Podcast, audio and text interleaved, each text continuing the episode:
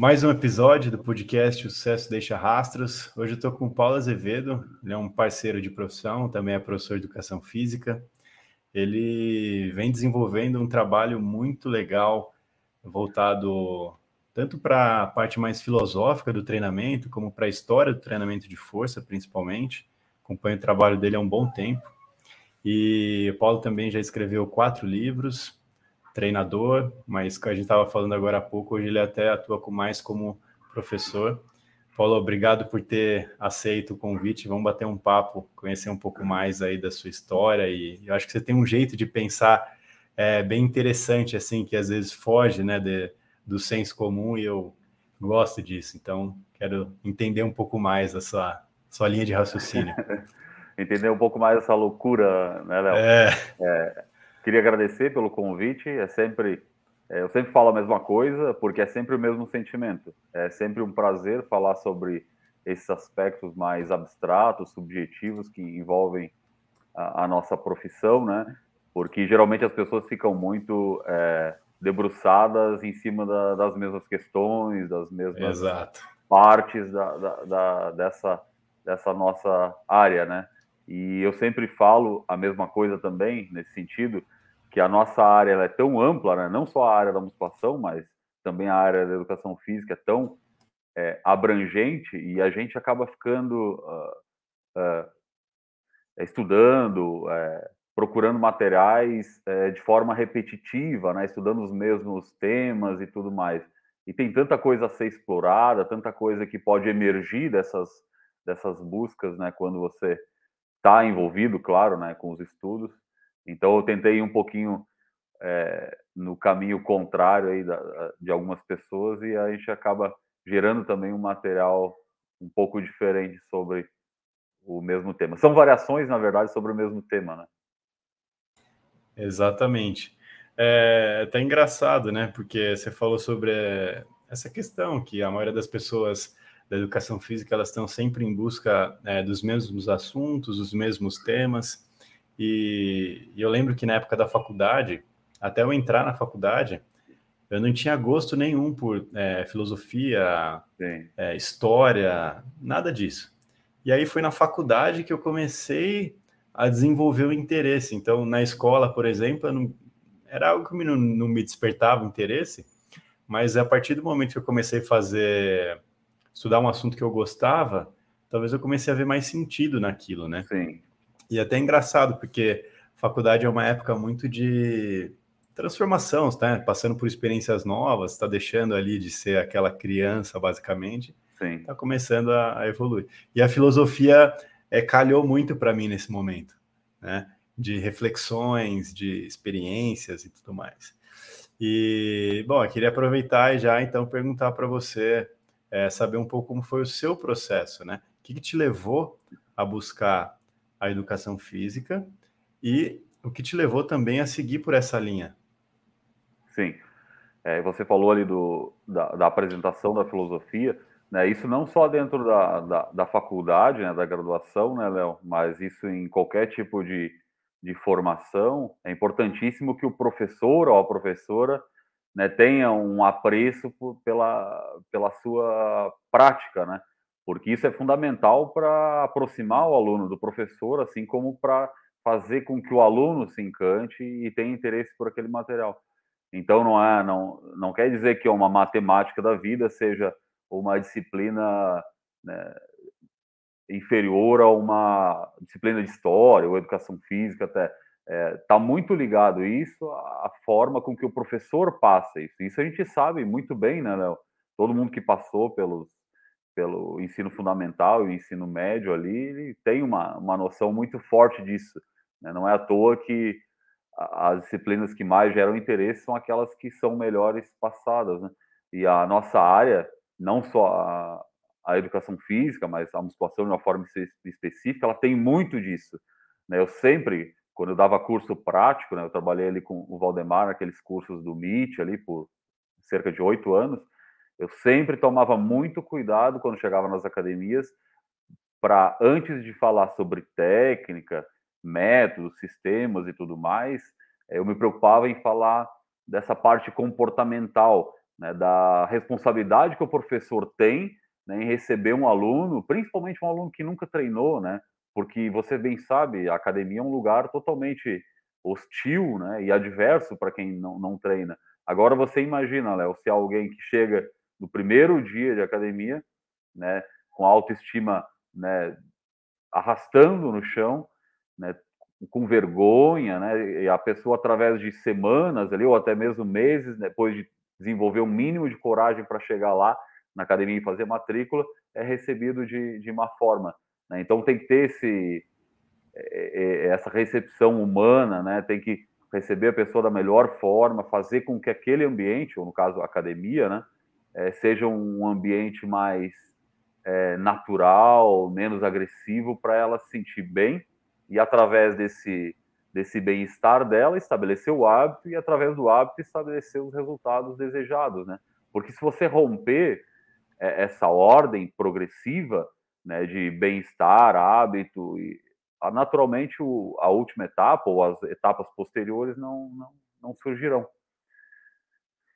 E eu inicio na, na, com, essa, com esse interesse filosófico através das minhas leituras básicas da musculação, né? Eu começo a treinar ali por volta de 16, 17 anos, né? E eu começo a me interessar muito pelos materiais teóricos que envolvem a musculação desde o início, desde o primeiro ano. Então eu comprava aquelas revistas da época, Super Treino, Movimento Muscular. Ah, na época tinha aquela revista do Eugênio Koprovski, o Jornal da Musculação. É, eu lembro de ter até, desde a primeira edição da Super Treino, aí comprava a enciclopédia do Arnold. Eu lembro que trabalhava, tinha que trabalhar quase o mês todo para comprar um, um, livro, que era um livro caro, né, na época. Sim. E... Mas aí, com o tempo, conforme eu fui é, colocando essas, essas, esses materiais mais práticos de musculação né, na à frente, né, que nem a fisiologia, tentando entender os processos fisiológicos, anatômicos, biomecânicos, cinesiológicos, volta e meia me encaminhava para essa parte mais subjetiva, parte comportamental. E quando eu começo a treinar, em 2003, né, fazia apenas dois anos da morte do Mike Mendes, né? Você bem sabe, me acompanha aqui, eu sou um grande admirador dele. Então ele estava né, em, é, em, muitas revistas da época e sempre vinha essa palavra filosofia e eu sempre né, gostava de ler os materiais que envolviam o, o método dele, né, o Heavy Dutch. Ele, Aí, com... O Mike Mentzer, ele, é, ele escrevia, ele falava sobre filosofia nas, nas, nos textos dele, é isso? Muito, muito, Léo. Na verdade, ele foi muito influenciado pela filosofia, né? A filosofia objetivista, né, da Ayn Rand, né, a, a filosofia do Aristóteles, a filosofia de John Locke, e ele vai trazendo isso quase que de uma forma customizada dentro do, dos métodos ou do método de treinamento dele, né? Cara? Sensacional. Mas tem até um livro que ele acabou deixando pela metade, Léo, é, quando eu estava com o projeto com o Cristiano, da, da escola de musculação, nós entramos em contato com a ex-companheira dele, né, que chama Rony Shark, e ela comentou de um livro que ele acabou deixando pela metade, que não era um livro sobre musculação, mas sim um livro de filosofia, né, que chamava O Homem Integral. Né, Caramba, cara! É, e acabou ficando um livro pela metade, ela comentou isso com a gente, e e ela, e ela tem esse material ainda hoje. Na época, ela até ofereceu, abrindo as portas da casa dela, para a gente né, investigar, olhar o material e tudo mais. Aí, mas logo na sequência, ela acabou né, adoecendo e tal. Ela ainda vive, mas uh, hoje ela é um pouco mais reclusa. E ela que tem hoje os direitos autorais do, do, do Mike Menzer, né? E para quem não conhece, o Mike Menzer é um atleta que desenvolveu basicamente né, um dos precursores do, dos métodos de alta intensidade que a gente conhece, e a nível de, de, de, competição, ele teve, ele obteve, na verdade, né, a pontuação máxima em um evento profissional, né, que seria a nota máxima. Né? E isso corresponde e, e, correspondeu na época com a ideia de um corpo perfeito, né? Nunca mais isso na história se repetiu, a não ser com, com Mike Mendes. Então, Isso foi não, na década de 60, mais ou menos? Foi na década de 70, mais especificamente tá. em 78, né? Ah, tá, foi final da década de 70. Isso. Certo. E, e é interessante, Léo, é, essa década é chama muita atenção porque é uma década que, se a gente observar, principalmente os Estados Unidos, eles vinham né, de uma crise absurda, né, crise energética, petróleo, né, a, a inflação era absurda. É a crise de maior impacto depois da crise de 30, né, que foi a, uma crise devastadora para os americanos. E os atletas, na época, eles costumavam treinar de duas a quatro horas por dia, que era o normal, né? Bom, você bem sabe ali, aquele sistema Wader e tudo mais. Sim, e é, o, escola do Arnold, né? Isso, isso. Só que imagina, o seu país está passando por dificuldades absurdas, né? Você tem a renúncia de um, de um presidente da República, né? Tá um caos total e o cara tá lá quatro horas por dia em uma academia, né? Então, é, eu sempre brinco que não teve cenário melhor para o treinamento de alta intensidade nascer do que a década de 70, né? É, talvez isso até, até tenha sido emergente, né? Ele emergiu para atender uma necessidade. Porque você imagina, a crise tomando conta de tudo e você quatro horas em uma academia, ao invés de estar trabalhando, produzindo, gerando recursos, né? Então, a partir da década de 70, desse, dessa década que é bastante caótica, vale lembrar também que os Estados Unidos havia entrado na, na guerra do Vietnã, né, que é uma das primeiras, se não a primeira guerra que é uma guerra baseada em química, né, né onde os, os, os soldados, os combatentes lutavam quase que 24 horas, porque também chegava recursos 24 horas, isso nunca havia acontecido antes na história. É, então era um caos total para um, um país que estava passando por uma crise bem grave, né? Então começa a emergir esses métodos que ofereciam treinos mais breves e até mesmo oferecendo alguns deles resultados superiores a treinos mais longos, né? Então eu brinco sempre que não teria cenário melhor, né, no milênio passado do que a década de 70 para o treinamento de alta intensidade surgir. E ele cita essa essa essa relação da época que eles estavam passando com um treino mais curto? Não, não, não. Isso, tá. é, isso a gente encontra depois de fazer uma, uma análise social, né? Da tá. onde veio, da, da onde surgiu esses métodos. É, em filosofia, Léo, é, em filosofia a gente aprende sempre uma, uma coisa que é bastante interessante, só que ao mesmo tempo é pouco passada. Né? Então, uma delas é evitar anacronismo, né? Anacronismo seria é, o julgamento com os olhos que eu tenho hoje, coisas que aconteceram séculos atrás ou até milênios atrás. Né? Então, evitar esse tipo de coisa. E outra coisa que é bastante trazida na, na, na área da filosofia é de que, para entender uma ideia, para entender um autor, ou até mesmo um sistema político, seja o que for, é importante, antes de mais nada, entender o cenário onde aquilo emerge, onde aquilo surge, né? Para depois Sim. você né, começar a, a desenvolver uma, uma crítica ou até mesmo uma opinião sobre isso. Porque não sei se você concorda, é muito difícil de categorizar certas coisas, né? É a mesma coisa que eu falar assim, Léo, para você. Léo, faça um texto ou um artigo sobre como é a musculação no Brasil hoje. Né? E você vai escolher assim, poxa, será que eu faço de São Paulo, onde as academias né, cobram mil e poucos, dois mil reais por mês? Será que eu pego do Nordeste, onde as pessoas treinam com outro objetivo e onde tem academias às vezes mais precárias. Então, o país é muito grande para tentar é, é, restringir apenas um modo de pensar, um modo de realizar uma determinada atividade. E agora imagina nós analisarmos ou ana, nós analisando uma coisa que aconteceu, né, há 100 anos atrás ou há 50 anos atrás, como no caso o surgimento desses métodos. É muito difícil. Exato. É muito difícil.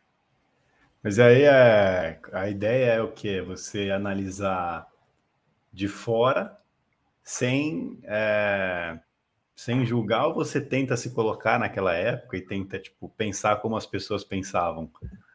É muito difícil pensar como as pessoas pensavam, né? Ah, o que eu me amparo bastante é, é tentar entender e, e, levantar esses eventos, né? E os porquês deles. Os comos, né, não interessam tanto, né, nesse caso.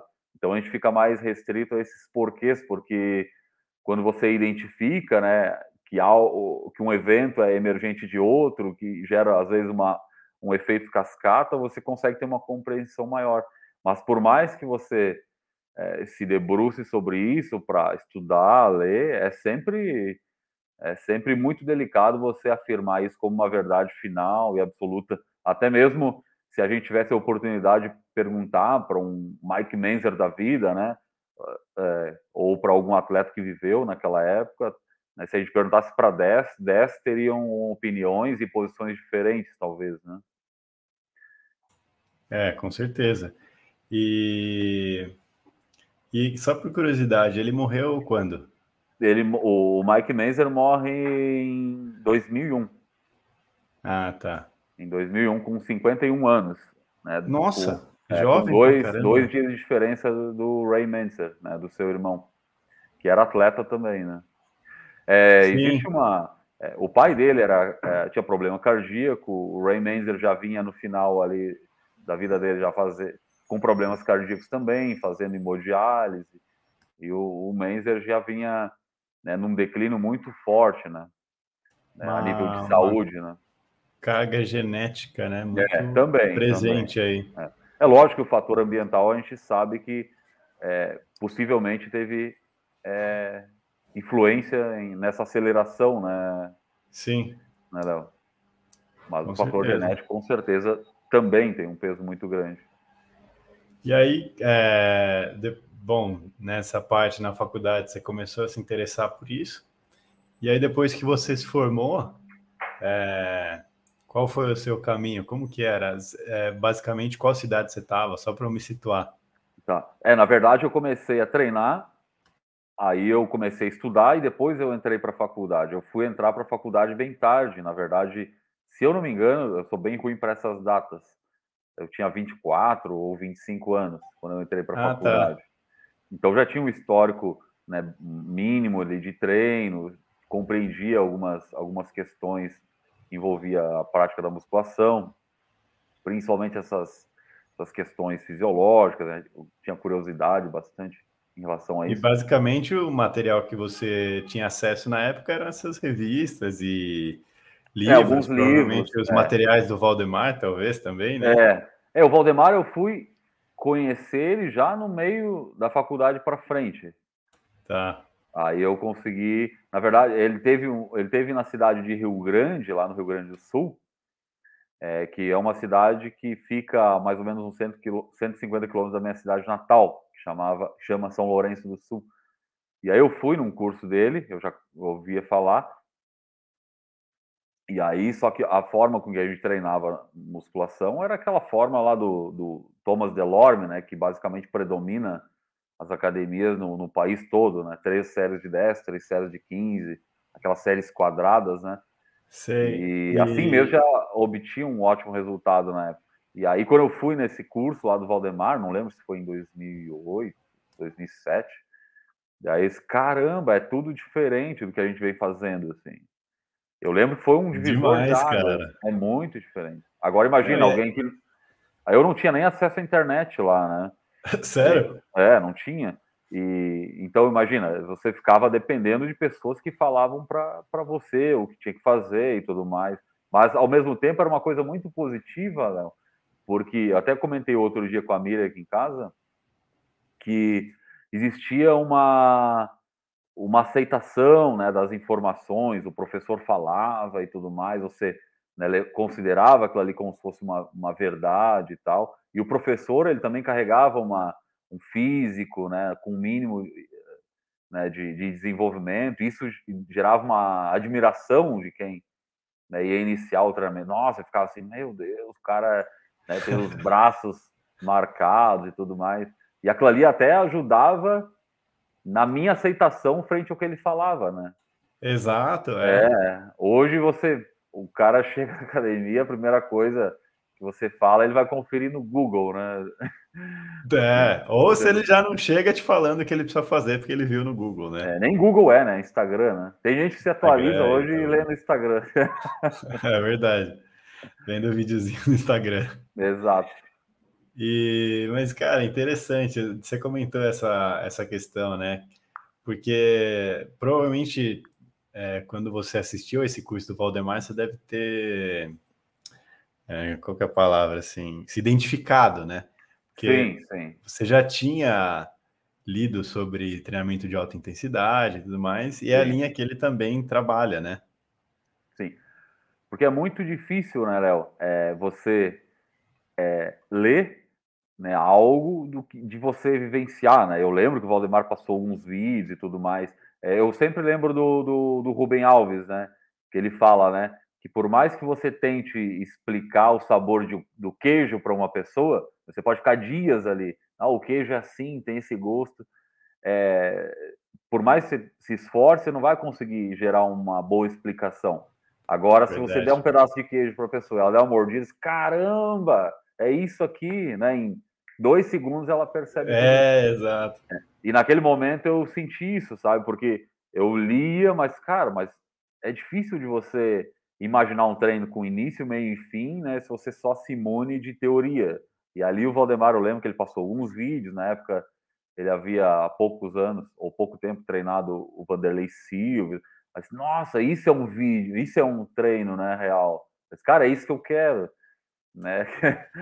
E aí, aí eu mas assim, a sua, é, a sua referência principal da musculação era o fisiculturismo ou você era, vamos dizer assim, apegado ao treinamento de força, independente do objetivo final, seja para melhorar a performance, seja para melhorar a saúde ou a estética? Não, inicial era fisiculturismo né? Porque eu comprava aquelas revistas, ficava ali admirando os atletas e tudo mais. No meu, eu lembro que no quarto tinha aquelas figuras coladas, recortes de revistas e tal.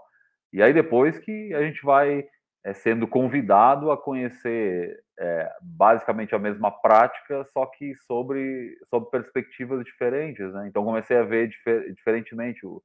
E quando eu venho trabalhar em balneário, um pouco mais tarde, né? Eu vim trabalhar com o Valdemar, a gente fazia preparação de atletas e tudo mais, que na época uhum. as competições um, estavam retomando.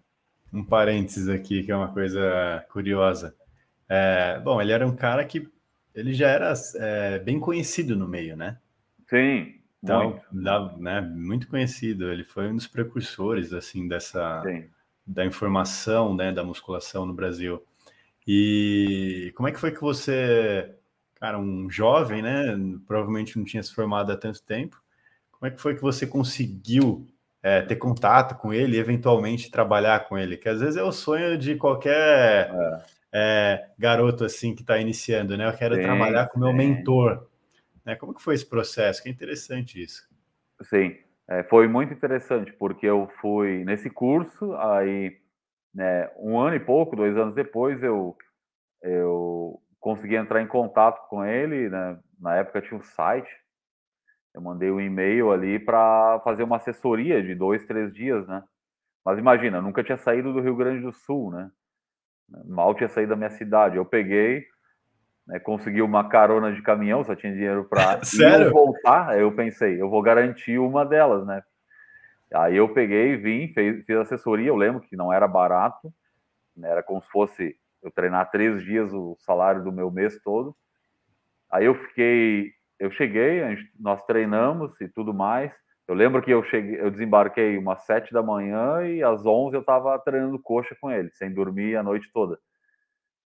Né? E ele brincou ainda, o, o, ele treina que nem uma menina, coxa, né? Ele brincou. né? ele, ele era casado com a Fernanda, se eu não me engano, na época. E Aí no segundo dia nós treinamos de novo, o terceiro o, e último, e era para ser o último, né? Nós treinamos, aí ele disse: Você não quer ficar até o final da semana? E aí eu tinha alugado uma pensãozinha próxima, eu fiz mais ou menos os cálculos, dava para ficar e eu acabei ficando. Aí no último dia, imagina, eu não, eu tinha, eu, se eu não me engano, eu estava no segundo ano da faculdade. Caramba, aí a gente tinha conversado mesmo. É, e o Valdemar sempre teve essa questão de conversar, né, e tudo mais. Não é só o treino, né? Então você sentava, assim como até hoje é, né? conversa, treina e depois né, conversa mais um pouco. Isso é tão importante quanto o próprio treino, né? E aí, ao final do, do último dia, se não me engano, era sexta-feira ou sábado, ele falou assim, se despediu, é, deu para perceber que a gente criou um laço ali e tal.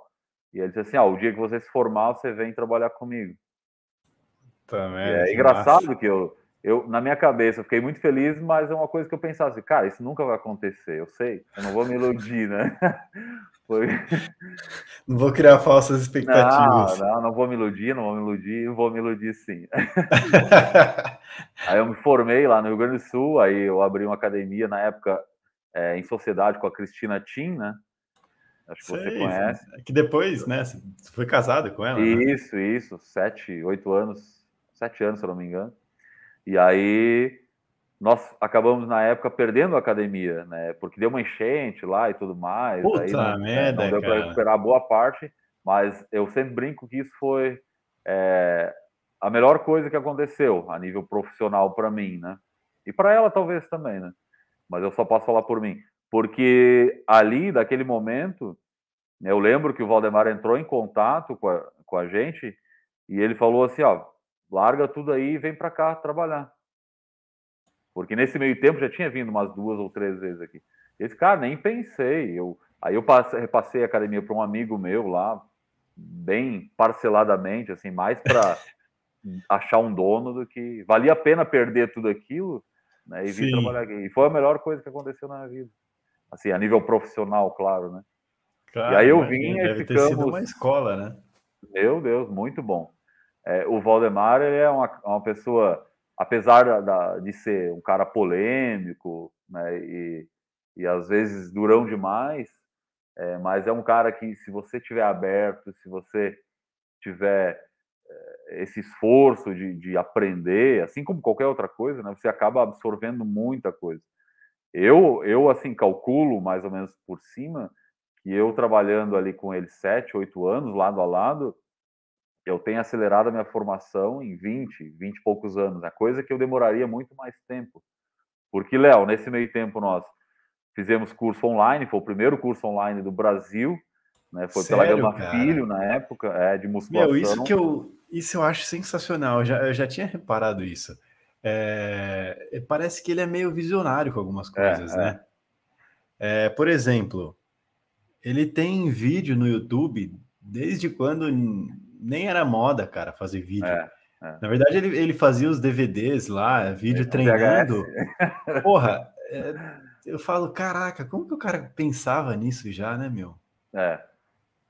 E ele sempre foi um cara muito à frente, antenado às coisas que estavam ou estão acontecendo. Né? Ele tá, então ele está sempre maquinando. Ah, como será que vai ser isso? Por isso que ele se mantém basicamente até hoje, né? Né, trabalhando e um cara, querendo ou não, ele está à frente aí de muita gente. É, eu lembro, assim, só uma coisa rápida, né? É, eu lembro que eu, quando eu comecei a, a faculdade, eu comecei a, a me interessar por musculação antes também, e na época era o Facebook, a mídia, a mídia social forte, né? E ele estava no Facebook. E aí eu lembro que começou o Instagram, cara, ele logo foi pro Instagram. Instagram nem era muito movimentado, mas ele já começou a produzir Olha conteúdo só. no Instagram. Eu lembro perfeitamente disso. Sim. Que legal. É, e aí eu trabalhei com ele sete, oito anos. Nós fizemos esses cursos, curso online, foi pela Gama Filho. Né? Nós produzimos o, o, o livro Meet, né? que é o livro método intensidade total, que é basicamente uma releitura do treinamento de alta intensidade, não tem nada de, de novo, nada de inovador, tem só uma organização diferente, né, né que buscava né, atender desde o indivíduo iniciante até o avançado. Uh, nós desenvolvemos aquelas máquinas da Nakajin lá, né, aí de São Paulo, né, hoje até a gente tem aqui na CPH, aqui em Balneário Camboriú, na né, academia disponibiliza ali cerca de 30 máquinas dessa, dessas que nós modificamos aí. Então, é, eu vejo, cursos, palestras. É, sim, são muito boas.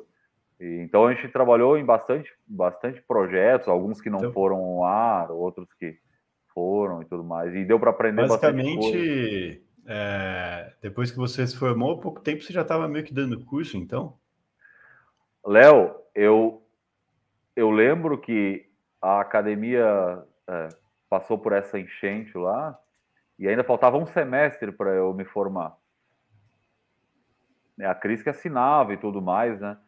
Mas aí eu, ela vem antes e eu demoro ainda mais uns seis meses porque eu preciso me formar e pegar né, diploma, essas coisas, para vir trabalhar. Mas eu chego num dia, na outra semana eu estava dando curso para professores. Sério, cara? É. Mas é isso, é, é, é, você não ficava inseguro? Claro! claro que ficava inseguro, muito. É, mas ao mesmo tempo, né, conforme a gente foi avançando, eu fui percebendo, né, e claro, você vai trabalhando, mas você vai estudando como você nunca estudou, né? Porque ali você está tá trabalhando com professores, né?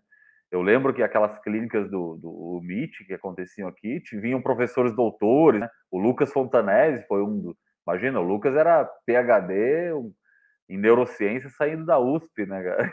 A nossa melhor universidade. E eu tinha me formado há três, quatro meses dando curso para um cara desse. Isso é engraçado, cara. É. Só que, claro, eu tentava e me esforçava ao máximo para né, fazer com excelência aquilo que eu fazia, né? Sim. E aí, a partir daí, começou a, a criar uma distância pequena, assim, do meu material e do material do Valdemar, né? Porque eu trazia o, o que deveria trazer, que é a, a base, né? Até hoje, que é o treino, mas eu tentava oferecer um pouco a mais, né? Porque você deve saber. Esse um pouco a mais era o que, assim? Relacionado é, ao quê? É, materiais relacionados à parte histórica, materiais relacionados à tá. parte é, comportamental, filosófica também. Né, questões que o Valdemar não, não, não explorava. Então, por exemplo, é, uma academia no, qualquer me chamava. Né, se fosse o Valdemar lá, ele ia falar assim: não, ó, esse é o método, a partir de amanhã todo mundo vai aplicar esse método e todos os alunos da academia vão treinar esse método a partir de, dessa data X. Né? Então, para ele é mais fácil. E, na verdade, ele só consegue ver dessa forma, porque ele não tem essa experiência de atender grandes públicos, né? de, de, de, estar tá envolvido com muita gente ao mesmo tempo e tal. Ele sempre foi mais treinador do que professor, né? Apesar de talvez ele discordar disso que eu venha falar aqui.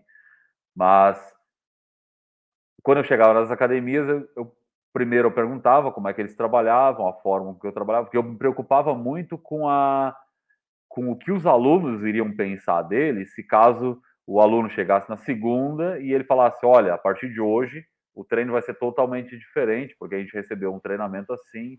Agora você imagina Entendi. um professor que atua ali há 30 anos, 20 anos, né, é. fazendo a mesma coisa, e o aluno que confiava a ele, né, a, a, confiava ao professor. Vai pensar assim, poxa, então todos esses anos eu estava fazendo errado.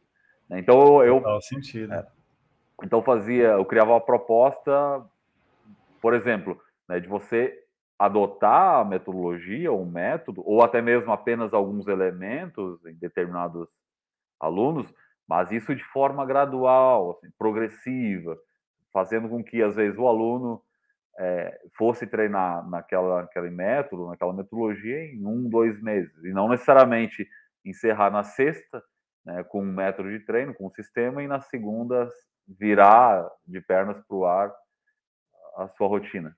Às vezes perdendo Sim. a credibilidade do professor, né? Então eu é. tinha essa visão pensando no professor também. É, cara, é um bom ponto de vista, mesmo que não é qualquer um que consegue perceber, né? Ter essa sensibilidade para perceber é, um pouco de empatia, talvez, né? Se colocar Sim. do outro lado. Sim. E, e isso talvez é, tenha acontecido porque eu trabalhei com grandes públicos também, então a gente sabe como é que é lidar com, né, com, com muita gente na sala de musculação e tal. E lá na, na academia a gente aplicava o, o, método, né?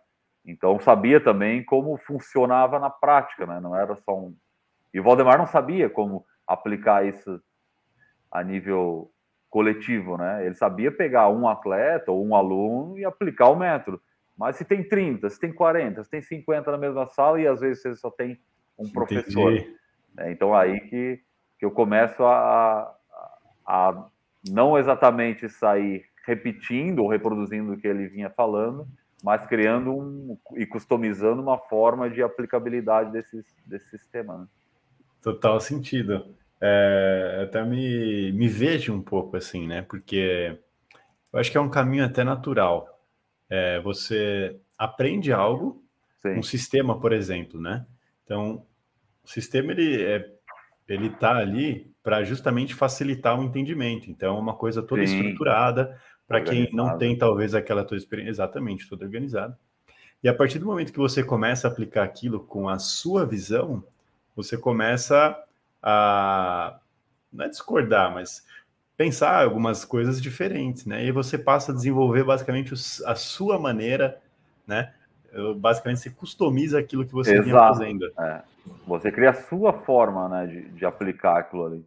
É, é engraçado que a, a, filosofia ela ela acontece numa espécie de corrida de bastões, né? Então, por exemplo, né, um autor ou um pensador ele, ele desenvolve o máximo que ele consegue durante a sua vida e ele entrega esse bastão para um outro que vai pegar o material pronto dele e partir daquele ponto final verdade, do autor verdade. anterior. E ele vai melhorando, vai customizando, vai aprimorando. E na nossa área também é assim. Né? Eu, eu lembro que eu fui numa palestra do Tom Platz, quando ele veio aqui para o Brasil, e ele falou assim: é, quando você inicia algo, geralmente você se inspira em alguém, né? então você copia, você adquire algumas, algumas formas de, de prática e tudo mais, mas conforme você vai avançando, né? porque você não tem referência anterior, né, Léo?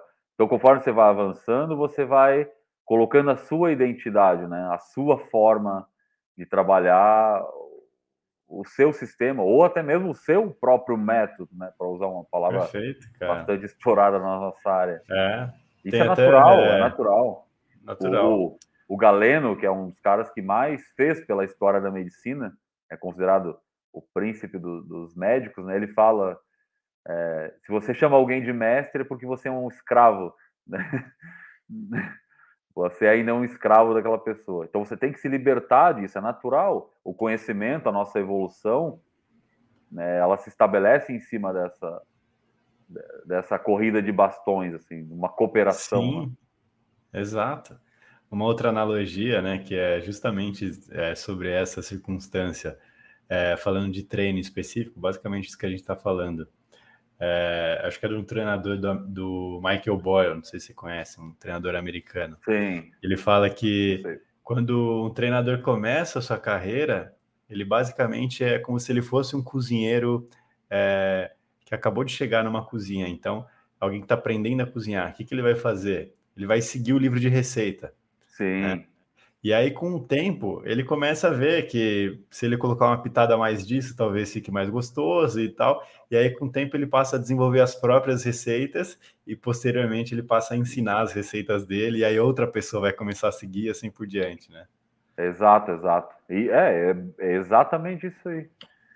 E é engraçado que eu trabalhei ali anos com o Valdemar, e querendo ou não, né? O pessoal me associa muito a ele ainda, né? Ah, o Paulo ele trabalha que nem o Valdemar. Eu lembro de chegar nas academias, aí o pessoal tremer de medo, assim, de achar que, eu ia chegar dando esporro, que ia gritar porra, animal, essas coisas assim, né?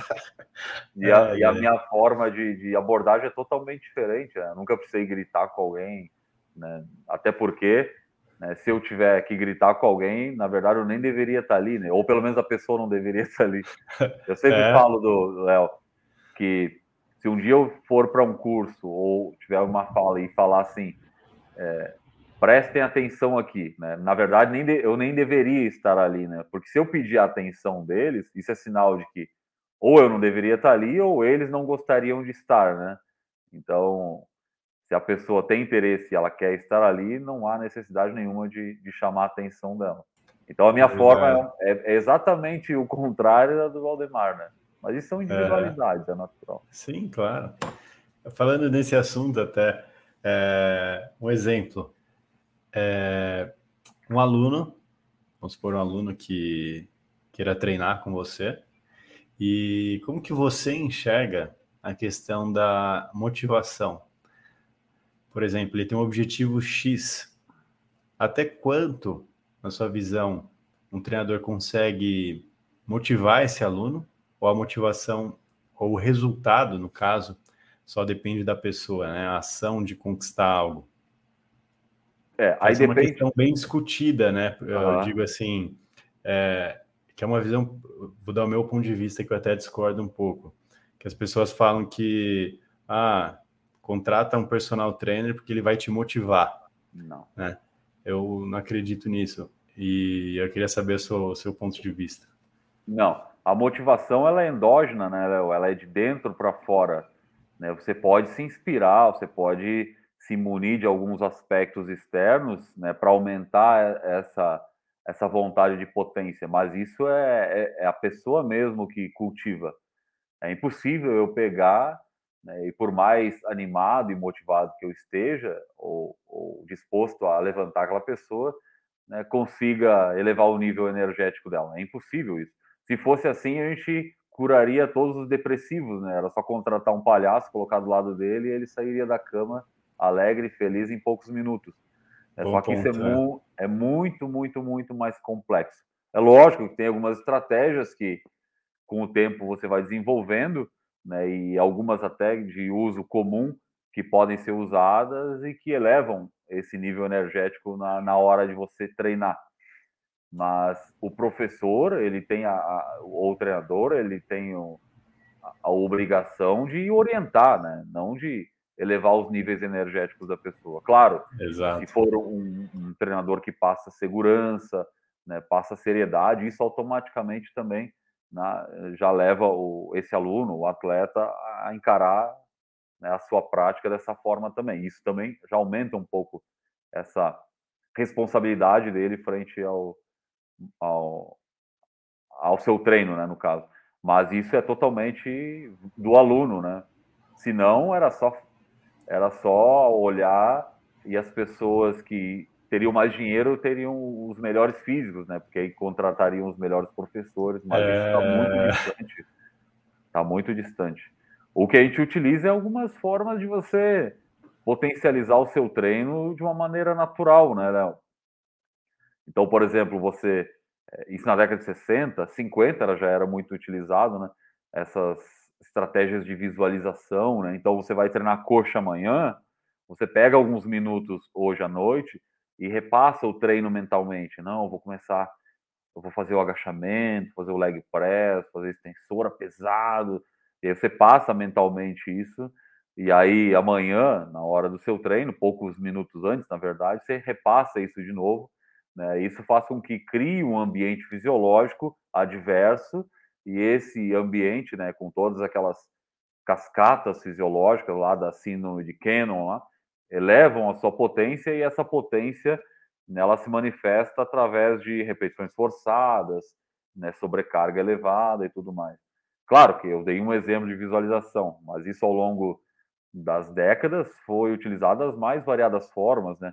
Um, um exemplo que é quase diametralmente oposto a isso é o do Frank Zane lá, que ele fazia uma, que ele chamava de meditação intracelular, né? Ele, ah, é? ele criava conheço. uma, é, ele criou uma, criou e customizou uma meditação própria ali e que ele fazia antes, antes e pós e pós treino. Outros Caramba. desenvolviam agressividade, né? O, o Mike Menzer mesmo ele costumava ler, né, para aumentar sua potência, né, antes do treino. Então diversos atletas utilizavam diversas maneiras de, de aumentar a potência. Então. O que a gente orienta é sempre a pessoa tentar se conhecer, né? tentar é, talvez experienciar alguma outra que já foi feita ou já foi utilizada e deu certo, e às vezes até a pessoa criar uma afinidade e também funcionar para ela. Mas isso é singular. Sim. Até outro dia eu estava, eu acho que você repostou no, no seu Instagram é, algo relacionado a aquela questão de que é uma questão bem é, filosófica, né? Você vai poder me, me falar melhor de separação mente-corpo, né? Sim. Acho que você, você, até fala bastante sobre isso. E Sim. aí a questão é se nós temos um corpo ou se nós somos um corpo. Né? Exato, exato. Eu sempre e... caio nessa porque acaba sempre isso vindo até mim também, né? E basicamente, como que você enxerga isso?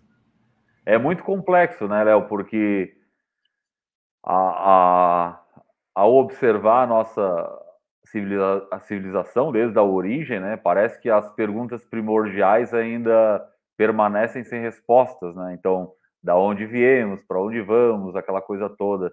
né? O que é alma, o que é mente, onde a mente está, para onde vai a alma. Essas perguntas e, e, e, e desconfortos, né, que os, os antigos tinham, parece que né, a gente não tem solução, né, para elas e elas continuam, né, mesmo após a modernidade. É, então essa ideia dualista, né, de separar mente e corpo, ela antecede essa ideia de você separar em mente, corpo e espírito, né? Que é isso já é de cunho cristão. Isso é bem mais tarde. Mas quem inicia isso é o Platão, né? Com essa ele, ele que gera essa cisão. Na verdade, é o pensamento socrático platônico, né? Porque eles unem só em um único pensamento dos dois pensadores. Mas o Platão basicamente ele faz essa, essa cisão. Para eles existia essa separação? Existia. É eles que criam, na verdade porque tá. eles percebem a, a, o corpo como algo temporal, né, algo relacionado a, ao conhecimento sensível, né, dos sentidos, da visão, da audição, etc. E a alma, essa sim, é, estaria inclinada à busca pela verdade, ao intelecto e tudo mais. Então, essa seria a temporal, mas vale lembrar que não existia essa ideia de, de céu, inferno e tudo mais era só de algo transcendente, mas eles, né, assim como a gente, é uma, é uma ideia muito abstrata.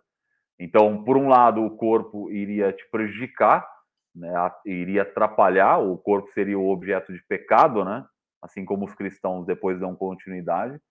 É, então, você quer, o Léo quer ler um material, ele está lendo e daqui a pouco ele tem vontade de fazer xixi, daqui a pouco ele tem vontade de transar, daqui a pouco ele tem vontade de comer.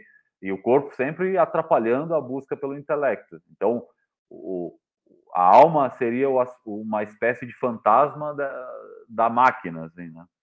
Então seria o que daria vida ao corpo, né? O que daria o ânimo, né? Tanto é que ânimo é significa alma, né? Em, em grego, né? O que ah, iria ah, animar o corpo. Então a diferença entre um corpo morto e um corpo vivo é que o corpo vivo ele tem alma, o corpo morto para eles já não tinha.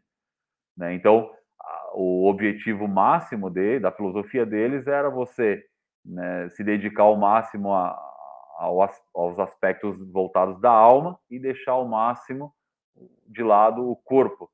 E é engraçado que o Platão, eu acho que você bem sabe, o Platão tinha esse nome, na verdade é um apelido, em função dos ombros dele, né? Em grego. Sério, eu não sabia é, disso. É, Platão, em grego, em grego antigo, quer dizer ombros grandes, né? Ou ombros largos, né? A expressão omoplata quer dizer ombros, né? E Platão é vem de omoplatas, né? Hoje nós chamamos de escápula, né? É. é. Pelo desenho que ela tem, né? Ela tem desenho de uma enxada, escápula, né? De escavar. Olha só, de escavar. Interessante. E, e o Platão era atleta, atleta de luta também. Assim como o Sócrates também se exercitava. E, só que eles viam a atividade física, Léo, como uma forma de inibir esses desejos essas inclinações corpóreas, para abrir caminho para a alma né, se desenvolver. Então, a atividade Por gastar energia, será? Por cansar, será que era isso? Não, por dominar os seus instintos. Tá. Pela dominação dos seus instintos. Então, por exemplo, eles entendiam que um corpo treinado era um corpo que já havia se submetido a uma prática antinatural. Porque o treino ele é antinatural, né? E se a pessoa conseguiu moldar o corpo dela de forma antinatural, é uma pessoa, isso quer dizer que a, essa pessoa ela consegue é, dominar os anseios do corpo, os desejos dela. Ela consegue fazer uma coisa que o corpo dela não quer fazer. E de encontro a isso, na verdade, e de encontro à natureza dela. E, e assim, né, se dedicando a, a, a, esses aspectos que eu comentei, que são aspectos da, da alma. Não é à toa que quando eles viam alguém é, com físico atlético e tudo mais, era alguém que seria para eles digno de ser saudado, né? né? Por isso que a expressão saudável, né, quase para é, que legal. Para eles é, é, você falar de alguém, se você trouxesse um grego hoje e falasse que uma determinada pessoa é bela e saudável, para ele seria quase um pleonasmo, uma redundância, né? Então ele diria: não, mas se é belo, é saudável. Né? Se é belo, ele é digno de ser saudado. Né? E se a pessoa é digna de ser saudado, né, esteticamente, isso quer dizer que ela, poxa, conseguiu chegar lá, ela conseguiu dominar os seus instintos. Isso era defendido desde a infância. Né? Então, nos ginásios lá, na, nas áreas onde as crianças também se exercitavam, eram estabelecidas, por exemplo, competições e provas, e as crianças que tentavam quebrar regras, ou seja, usando do corpo, né, usando do, do instinto dela para tirar alguma vantagem né, em uma determinada prova ou, ou, ou, algo assim, ela era punida. Então tinha os chamados pedótribas, né, que eram o que seriam nós, né, os professores de educação física, e eles ficavam, Léo, com uma, um cajado de madeira né, acompanhando o treinamento dessas crianças. Cada vez que a criança quebrava uma regra ou tentava se beneficiar de alguma forma ou outra daquela competição, o pedótipo ia lá e dava uma paulada na criança. Caraca. Ou seja, Léo, ele, o pedótriba ali, ele estava educando o corpo da criança. Ele punia o corpo em função da, dessa tentativa de, de vantagem. Isso era repetido e repetido e repetido. O objetivo era o quê? A chegar a um ponto onde o dia que o pedótriba não estivesse junto, ou o dia que essa criança estivesse sozinha, ela mesmo assim faria o que deveria fazer, né, mesmo né, tendo uma desvantagem, né, porque aí ela estaria educada. E uma pessoa educada, isso no, entre os gregos antigos, é, correspondia a uma pessoa que estaria apta a viver em comunidade, apta para viver em sociedade. Porque se eu deixo o meu telefone aqui e eu viro as costas e alguém pega, né, essa pessoa que pegou, na visão deles, não estava apta a viver em comunidade. Mas se a pessoa foi educada lá, seja a base de paulado, ou seja a base de treinamento, ela naturalmente não iria querer pegar, porque é, eu consigo dominar o meu anseio, eu consigo saber o que, eu, o que é meu e o que não é. Cara, que então, em resumo, isso. seria isso aí. aí. Por isso que volta e meia surge a discussão, né? Ah, não se educa o corpo, né? Ah, não, não existe educador físico. Eu disse alto lá, para os gregos existiam. E não é à toa que a nossa profissão surge dali, né? Pelo menos de forma é, organizada, né? Enquanto você estava falando, eu estava pensando aqui é exatamente isso, que, cara, é, eles já praticavam a educação física sem existir esse conceito, sem existir sim. ciência, né? Eu acho. Sim, sim. Já é, praticavam. Estudos científicos ou nada disso. E até quando você estava falando que, é, por exemplo, Platão praticava exercício para para educar o corpo. É, educar o corpo e tal. É, Hoje a gente, hoje a ciência mostra claramente que o exercício físico tem influência sobre a disciplina e tudo mais, e é, provavelmente está totalmente interligado com o que eles isso, faziam isso. instintivamente, né? Isso. Muito, Léo, muito, muitas questões estão ligadas. É, quer ver outro ponto, né? Se, se nós pegarmos o tutor lá do Platão, o Sócrates, ele é, ele ficou bem conhecido também por frequentar ginásios e fazer longas caminhadas antes das reuniões filosóficas, né, as chamadas ágoras. Né, e ele sempre realizava essas práticas físicas antes das reuniões. Né. Ninguém sabia explicar o porquê, né, mas sabia que era antes. Hoje a gente sabe. Exatamente. Faça o teste. Você já deve ter percebido, com certeza, né, Léo? Né, você se exercitar e na sequência você tentar ler um material desafiador, um livro mais difícil, ou você não se exercitar e você apenas abrir o mesmo livro. A sua, o seu entendimento, a sua cognição, a sua sinapse, ela é totalmente diferente se você faz um treinamento e depois né, se dedica a uma atividade intelectual. É outro rendimento, é um entendimento Exato. muito maior. E eles sabiam, eles sabiam sem saber, ou sabiam né, de alguma forma ou outra, através é. da observação, que isso tinha vantagem. É, é, acho que tem até um estudo, cheguei a fazer até uma. a, a publicar uma vez no meu Instagram, nos meus stories lá, para. É, falando que uma pessoa que ela faz períodos de estudo e aí entre as pausas, é, se eu não me engano, um grupo mexia no telefone e o outro grupo fazia algum tipo de exercício físico. Olha só que né? bacana. E, a, e ao final, é, quem mexia no telefone teve um aprendizado muito inferior a quem fazia alguma prática corporal, né? Então, cara, total sentido isso. É, porque a prática física ela não quebra o seu pensamento sequencial, né? Diferentemente do, do celular, né? Porque ele transmite uma informação. Você quer ver outro exemplo, Léo? Moderno? O Einstein. O Einstein era um cara que ele, ele estudava durante horas e horas e, e resolvia os problemas lá, físicos, e quando ele chegava no próximo do limite dele, intelectual, ele pegava a bicicleta dele, e já nos Estados Unidos, né, ele ficava é, pedalando em volta da casa dele. Se você colocar no Google, talvez Caramba, vai aparecer a imagem da casa dele com o gramado todo morto em volta. Que é de tanto Olha. ele passar com a bike, com a bicicleta ali em volta. E ficava andando em círculos, e aí largava a bike e voltava pro, pro material dele. Será que Muito ele sabia? Será? Ou será que também que. que... É talvez ele. Nossa, eu... É, pode falar, pode que eu é, reflito e às vezes converso. Eu tenho vários alunos que praticam esportes de endurance, né? Maratona, triatlon, esse tipo de coisa. E é, uma coisa que eu busco fazer na minha rotina hoje, apesar de não fazer com tanta frequência, é meditar, por exemplo. Sim. E algumas pessoas não têm o hábito de meditar. E muitos desses alunos é, são muito bem-sucedidos, aquele tipo de pessoa, né, que consegue fazer várias coisas no dia, tem uma agenda super cheia, mas dá conta, uma pessoa disciplinada e tudo mais. E às vezes eu converso e eu falo, cara, mas como é que você consegue ficar tantas horas assim numa atividade, né? O que, que você fica pensando? E aí é, é muito frequente falar, cara, muitas vezes eu não penso em nada. Então, basicamente, é como se fosse uma meditação ativa.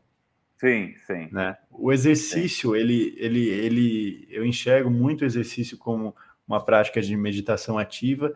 E hoje, talvez a ferramenta mais poderosa que a gente tenha para trazer a gente para o presente. Sim. Né? Dificilmente você está treinando. Se você estiver de fato treinando, dificilmente você vai conseguir pensar em outra coisa. Né? Se estiver realmente comprometido no seu treino. Sim. Isso é sensacional. Exatamente.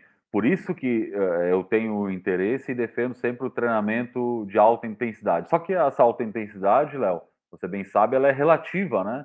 Às vezes 3, 4 quilos em um dumbbell para um idoso pode ser alta intensidade.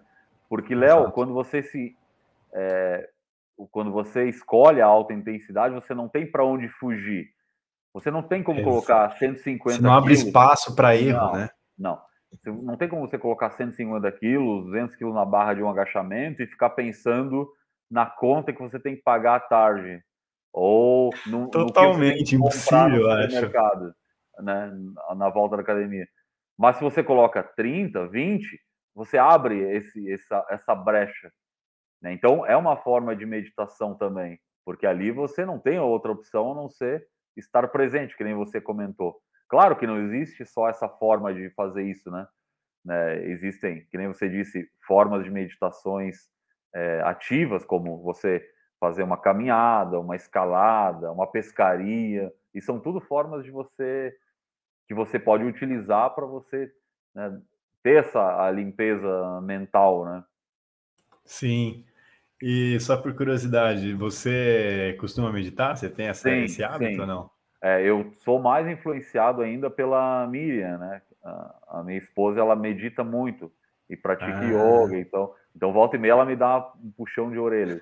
Eu tenho um defeito muito grande, Léo, que eu que eu costumo meditar mais quando eu não estou me sentindo tão bem. E aí costumo meditar menos quando eu estou me sentindo melhor. E isso é um grande erro. Na verdade, tem que ser né, algo parelho, né? Mas eu medito sim, e é a única forma que nós temos de estudar a nossa mente, né? Para não querendo ser dualista, né? Que nem o início do nosso assunto aqui. É, por mais que você tenha máquinas sofisticadas, né, equipamentos com que, que podem observar não só a parte bioquímica, mas também a parte elétrica do cérebro, né? O cérebro, ele não, a mente não se restringe ao cérebro, né? nem apenas ao corpo, né? É uma coisa muito ampla que foge do nosso do nosso entendimento. A gente não consegue conceituar a mente. A gente não consegue né, saber onde ela está ou se ela está em todos os lugares ao mesmo tempo. Né? Mas uma forma de, da gente né, estudar ela né, somente é estudar a nossa mente, porque é impossível estudar a sua mente ou a mente de outra pessoa. Eu posso estudar os processos, que nem eu comentei, bioquímicos, né, a parte elétrica, de ativação e tudo mais, mas isso né, é muito pobre em relação ao que realmente a mente é, que na verdade a gente nem sabe o que é, no fundo. É, então a meditação ela serve, antes de mais nada, para você se conhecer, para você né, estudar a si mesmo. Isso aí é uma coisa é, fantástica e só pode ser feito por nós mesmos. É impossível você terceirizar isso. Verdade. Não dá para delegar, né? Não dá, não dá. Só depende da gente também é, ter a Sim. atitude de buscar esse, esse caminho, né? Sim. E até eu estava até dando uma olhada esses tempos agora. É, não sei se já viu, tem um aplicativo de meditação que ficou, acho que não é o Calm, é o Headspace, que ficou bem famoso, não sei se você já viu. Não. É, é esse é, foi esse aplicativo, cara, olha só que interessante. É, quem criou o aplicativo é um ex-monge. E ele, é, acho, que, acho que ele era americano, e ele começou a meditar com 10 anos, porque a mãe dele meditava, e aí ela levava ele junto, provavelmente porque ela não tinha onde deixar, e ele começou a ter o hábito de meditar e começou a meditar com 10 anos. E aí ele foi fazer faculdade de ciências do esporte, quando ele chegou, sei lá, com 18 anos, começou a faculdade, aí ele conta que ele teve uma crise existencial muito forte, muito grande, resolveu abandonar tudo, se mudar para o Tibete e virar monge. Olha e aí ele ficou monge por, não lembro se foram 15, 20 anos, e aí lá ele percebeu que a missão dele, a partir daquele momento, era espalhar, facilitar para as pessoas o que era meditação e tentar é, levar isso para o público, né? Desmistificar um pouco. E aí ele criou esse aplicativo, e hoje ele dá palestras e tudo mais. Mas é interessante, é. Que legal, vou procurar. Sabe que a, a, a prática da yoga ela tem um vínculo muito forte com o fisiculturismo. Tem muito pouca gente que sabe disso. É, Mas, é, porque conforme a, a, Idade Média vai avançando na Europa, né, a ideia de corpo, a ideia de, de atividade física, ela vai ficando de lado, né? Na verdade, ali por basicamente 11 séculos, Léo, as, as atividades físicas restringem basicamente a pequenas apresentações né, e danças, principalmente em, naqueles festivais religiosos e tal. Mas na Índia, né, como não, é afet, não foi afetado diretamente pelo, pelo cristianismo, né, nesse sentido, eles continuam né, desenvolvendo a, as práticas esportivas deles. Né, e eles têm alguns deuses que, se você colocar no Google, tem algumas imagens ali, os deuses deles, em maior parte, né, principalmente os hindus, eles são musculosos, né? Então, é, os religiosos, eles se exercitavam tentando né, gerar essa aproximação com o Deus deles. Né? Então, eles tentavam buscar é, se tornarem fortes e tudo mais. Dizem que, isso não tem um relato certo, né? dizem que um dos caras que mais influenciou o, o, os indianos, ou a, a yoga, né, relacionou a yoga com o fisiculturismo, foi o Sandal, né? porque o Sandal visitou a Índia. Né, e parece Olha que após. É, após essa visita, parece que ele conseguiu modificar em parte essa cultura deles. Porque na época a Índia era basicamente território britânico, né? Então a Inglaterra tinha acesso lá. Então a boa parte da cultura deles foi abreviada. E aí eles começaram a ser influenciados por, por outras culturas também. Mas você coloca no Google ali, eles têm as séries de, de, de exercícios, alguns exercícios bem exóticos até, né, como uns agachamentos com pedras no, no sobre a cabeça, agachamento Olha na ponta só. dos pés. Né? Então. É verdade, cara. Esse agachamento na ponta dos pés chama agachamento hindu. Isso, olha só.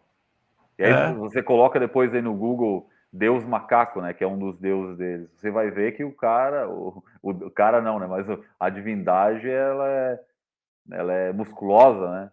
Então as, as é. pessoas treinavam para se parecerem com Deus, né? Aquela ideia de, é. de, de, semelhança, né? Sim, sim. Imagem e semelhança, né? Que a gente já, é. já conhece. E, eu, e até na. Você, por um período, você fez Strongman também, né? Sim, sim. É, eu, eu, sempre gostei da, dessas práticas. Na verdade, isso eu fui. É, foi, foi por influência, mais... assim, do, da história do treinamento de força? Porque... Não, não. É que eram. Esses eventos ali que aconteciam eram eventos que aconteciam lá na minha região, da, da cidade onde eu morava. E aí eu fui convidado por um ou dois amigos e comecei a participar. Mas só bem mais tarde que eu fui entender o porquê que eu, porquê eu gostava tanto daquilo lá. Eu sempre praticava, desde 2009, se eu não me engano, eu comecei a praticar e praticava, eu competia todo ano.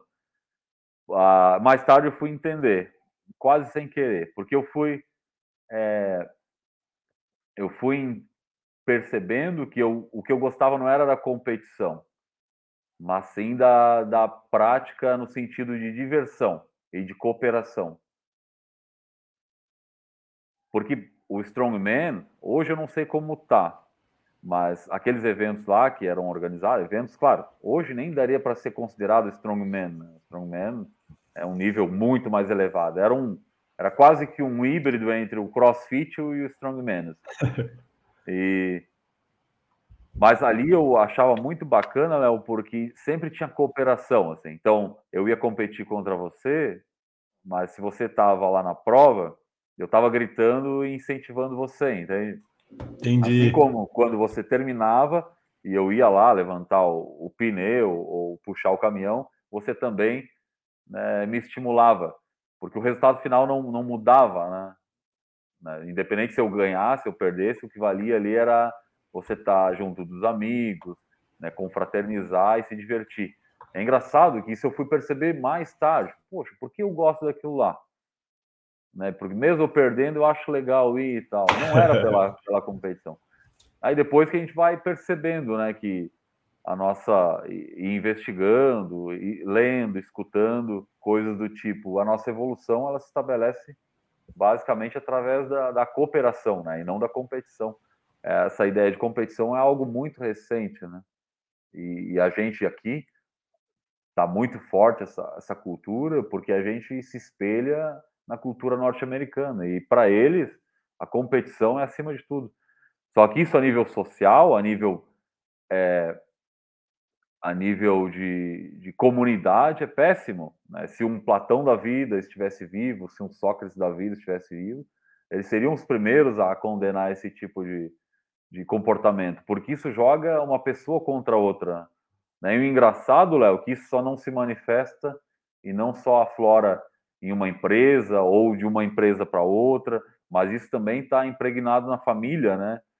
Às vezes a mãe ou o pai coloca o filho é, contra o irmão ali, um irmão contra o outro. Ah, o seu irmão arrumou a cama, você não arrumou.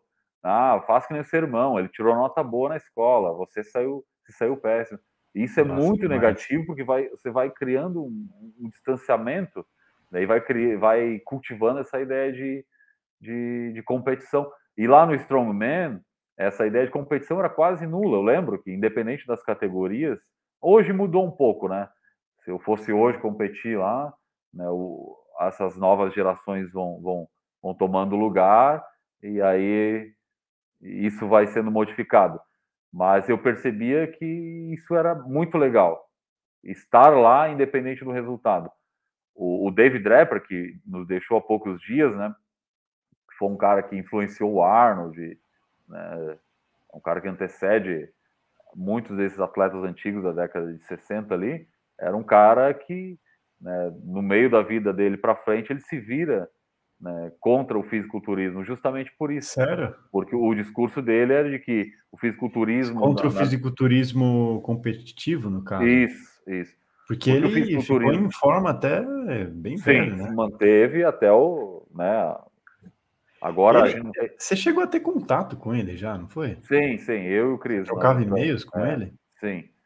E ele era um cara assim que ele se voltou contra o fisiculturismo tradicional, moderno, porque justamente em função disso aí, ele disse até um, em um dos e-mails ele comentou que o que o, aquela ideia de camaradagem que se tinha ali na década de 60, de 50 até início da década de 60, né, era uma coisa muito positiva, né? Então, por exemplo, ali vários atletas competiam na mesma categoria, mas vários treinavam juntos, se apoiavam, um ajudava o outro, né? ajudava até mesmo antes de subir no palco, né? Hoje não, hoje é, uma, é tudo muito é individual, muito isolado, né? Então isso é, acabou se perdendo. envolvendo muitas coisas, né? Hoje. Ou, ou seja, né, Léo? A gente Marcas, migrou da a gente migrou da cooperação para a competição, né? Isso é muito ruim. E eu hoje eu não tenho interesse nenhum no fisiculturismo, não acompanho, não sei quem é o Mr. Olímpia atual. O Valdemar pensa a mesma coisa. Nisso, é mesmo? É, ele não acompanha, apesar de todo mundo achar que ele é um cara que acompanha tudo, ele não perguntar para ele qual o fisiculturismo, o fisiculturista campeão do último ano, do, do último Mr. Olímpia, com certeza ele não vai saber. É, eu acho que é, é, eu comecei também muito vidrado em fisiculturismo, tal. Hoje eu não é, também não tenho mais esse prazer em acompanhar, até porque Cara, achei que a estética já não, pelo menos da categoria Open, né, já não tá tão agradável mais assim de, né, de se ver e tal. Nada, nada desmerecendo o que os caras fazem, o esforço e tudo mais, mas eu ver um Big Ramy, por exemplo, não é algo que já me me atrai, assim, né? Como eu gostava de ver. É, não é estético, Pô. né? É, exato. Quando eu assisti Pumping Iron, né? É, tinha 16 ou 17 anos, pô, eu ficava fissurado, cara. Sim, sim. É Era impossível, é, acho que, é. assim, é quase... É, você botar um, um, um, um é, esse documentário para um, um cara, para um moleque de 16, 17 anos, é muito difícil alguém apontar o dedo para aqueles físicos e falar, não, isso era feio. É. é não, não quero me parecer com sim. isso. Sim. Era realmente muito bonito. Só que hoje acontece, né? Hoje acontece. Pô, com certeza. Eu, eu, brinco sempre, Léo, que o fisiculturismo hoje é que nem o crochê. Sabe o crochê? Sei, sei. Né? Você admira o tempo, o trabalho da pessoa ali envolvida, mas é difícil achar bonito. Né? Tem toda uma admiração no, no, no tempo que a pessoa se dedicou, o trabalho duro ali as horas e horas, mas o resultado não é tão positivo e não é compatível com diferente do, dos físicos da, da, anteriores, né, ali das décadas anteriores. O fisiculturismo nasce a partir do Sandal, né? Sim. O Sandal é o cara que primeiro na história organiza um campeonato de fisiculturismo né, específico, né? Porque antigamente antes dele, geralmente eram competições relacionadas à, à, força e tudo mais. E o Sandel, após ele criar um método de treino, ele reúne os, os seguidores dele, né, nessa competição, e essa competição só comporta as pessoas que treinavam sobre, sobre esses, esse sistema dele. E quem ganha na ocasião, isso em 1903, é o chamado Mr. Murray, né? Isso na Inglaterra. E aí foi o Sandel de juiz na ocasião, e teve mais um cara que chamava Arthur Doyle, que é o cara que, que escreve o Sherlock Holmes, que era ah. muito amigo, é, muito amigo do, do Sandel. E ali, em 1903, se, se inicia o primeiro campeonato de fisiculturismo, né, propriamente dito da história. Só que o Sandel, você sabe, você conhece a história dele, é, o Sandel ele era um cara que defendia a estética, claro, mas de uma forma harmônica com outras questões existenciais, né? Como você né, se portar de forma educada, ser gentil, né, ser inteligente, né, você trabalhar e tudo mais, diferentemente do fisiculturismo, né, que se tornou posteriormente, né? Então era um conjunto, né? E o físico ele era algo compatível, né, com a com a tua existência ou com os outros campos da sua vida. Não era algo isolado a ser né, saudado, né? Então era muito, muito, diferente. Legal. É, muito diferente. É, também dele. que o treinamento era não era encarado só como um meio para um fim. O treinamento era um meio por si só também, né? Exato, exato. Eles não viam a musculação como um fim. Exato. Não viam. É, é, que nem você falou, é um meio. É que nem a saúde, né? Ela não é um fim, é um meio. No momento que você está com a saúde em dia, você vai usar a saúde para fazer tal coisa. Ah, para passear com seu filho, com seu pai, com a sua mãe, para trabalhar melhor, para se divertir mais, para conhecer lugares é, diferentes e tudo mais. Mas não é um fim. Né? O, o fisiculturismo inicial é exatamente isso aí. Então você aumenta a sua o seu vigor, né? A palavra que eles usavam muito na época, né? Você aumenta a sua a sua potência, o seu o seu seu cavalo vapor para você fazer alguma coisa, para você extrapolar para algum campo. Não era uma algo que que acabava em si mesmo. Né? Não usavam a potência para gerar mais potência, como hoje, é utilizado.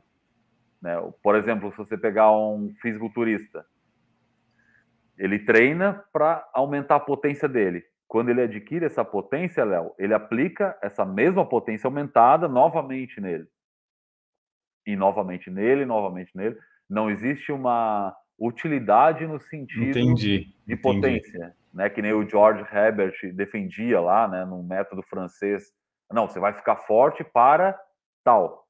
Ah, eu sou forte, eu me tornei forte para caso uma emergência tiver que carregar alguém, tiver que resgatar algo, tiver que né, ajudar outra pessoa, eu vou ter potencial. Não, eles é potência para gerar potência. Isso nunca aconteceu na nossa história antes, na história do treinamento. Sempre teve uma utilidade, né? Que nem eu comentei, os gregos utilizavam para educar o corpo, né? É. O, o, método francês, francês ali do, do George Herbert, que na verdade chamava método natural, usava para para você é, ser útil e assim por diante, mas ou dominar os seus instintos e tudo mais. Mas hoje não, hoje é só para para aumentar a sua própria potência. Então eu vejo o fisiculturista de hoje, né? Lá, lógico, tem alguns que conseguem compreender de maneira mais ampla. É, eles utilizam uma bomba para matar uma mosca. Né? E, então eles utilizam uma ferramenta fantástica mas eles percebem só uma fatiazinha do, do que ela é, do que ela realmente é. Né? Abrindo mão, deixando de lado, né, talvez coisas muito mais importantes, coisas muito mais profundas do que um gomo de um abdômen definido. De fato, é realmente. E eu acho massa também dessa, dessa época do, do old school, né? Do treinamento é, desde essa época do Sandal, eu estava lendo. Sim. Quando começou a pandemia, eu peguei uns livros mais antigos de treinamento para ler. É, e, cara, sem ter acesso a nada de informação que a gente tem hoje, eles já falavam coisas que hoje a ciência prova é, como verdade, né? E, e, e, tudo era através de tentativa e erro e, e puta, muito, muito fantástico isso. Você pega Sim. um cara. Tem um. Não sei se você já ouviu falar. É, um, ele foi treinador, ele foi atleta, depois ele foi treinador da, da seleção é, da União Soviética de levantamento olímpico, se eu não me engano. Eu acho que ele chama Rudolf Luckfelder. Hum. Quem me hum. falou dele não foi o, o, Davi Coimbra, que é um atleta de powerlifting é, brasileiro e é treinador da seleção brasileira também. E eu até gravei um podcast com ele, um cara também sensacional. E ele me falou desse cara e eu fui pesquisar. E o cara, meu, olha só, ele. Eu não lembro a origem dele, mas, bom, ele, ele era jovem, assim, né? Estava na época, eu acho que se eu não me engano, da Primeira Guerra Mundial. E aí a, ele foi prisioneiro de guerra e ele foi trabalhar numa mina. Ele conseguiu fugir e ele conseguiu se enfiar em outro país, que se eu não me engano acho que ele era alemão e foi para a Rússia, alguma coisa nesse sentido. E ele conseguiu, ele foi trabalhar numa mina. E aí ele foi trabalhar na mina e ficou fazendo isso por um tempo. E aí depois ele descobriu o wrestling, se eu não me engano. E, e aí falaram para ele que fazer levantamento de peso era bom para ajudar no, no wrestling, alguma coisa nesse sentido. E como ele trabalhava na mina, ele, cara, logo de cara ele começou a carregar muito peso já. E aí, depois de um tempo, ele foi, chegou a ser campeão olímpico. Olha só. De levantamento de peso, né, de levantamento olímpico. E depois ele passou a treinar atletas. E esse cara, ele não tem, imagina, não tem uma faculdade, não tem um curso, ele não tem nada. Tudo que ele aprendeu foi da prática do dia a dia ali. E é, você olha, tem até um, um, documentário. O único problema é que é em russo e aí você tem que botar para o YouTube traduzir. Então você consegue, o YouTube traduz mais ou menos. Você consegue entender algumas coisas. Mas você vê ele falando de treino com o conhecimento empírico é, dele, é. você fala, cara, é tipo é o que a gente aprende hoje, sabe? Exato. A ciência mostra. Então, que legal, né? Pô, muito legal isso. E você sabe, Léo, na nossa área, é um, um tipo de conhecimento né, ridicularizado é o empirismo, né? E, na verdade, né, dentro da filosofia, o, é o conhecimento que mais tem valia, né? Que é o, é o conhecimento através da experiência, né? Hum. E toda a ciência, sem exceção, ela parte do empirismo, ela parte da experiência. Até porque é muito mais fácil a ciência né, se enganar e se contradizer do que o empirismo. Né? Então, é só observar o que você faz hoje na, no dia a dia, ali no cotidiano da academia, seja como treinador ou seja como, como praticante, né, o que você faz baseado em ciência e o que você faz baseado né, em empirismo.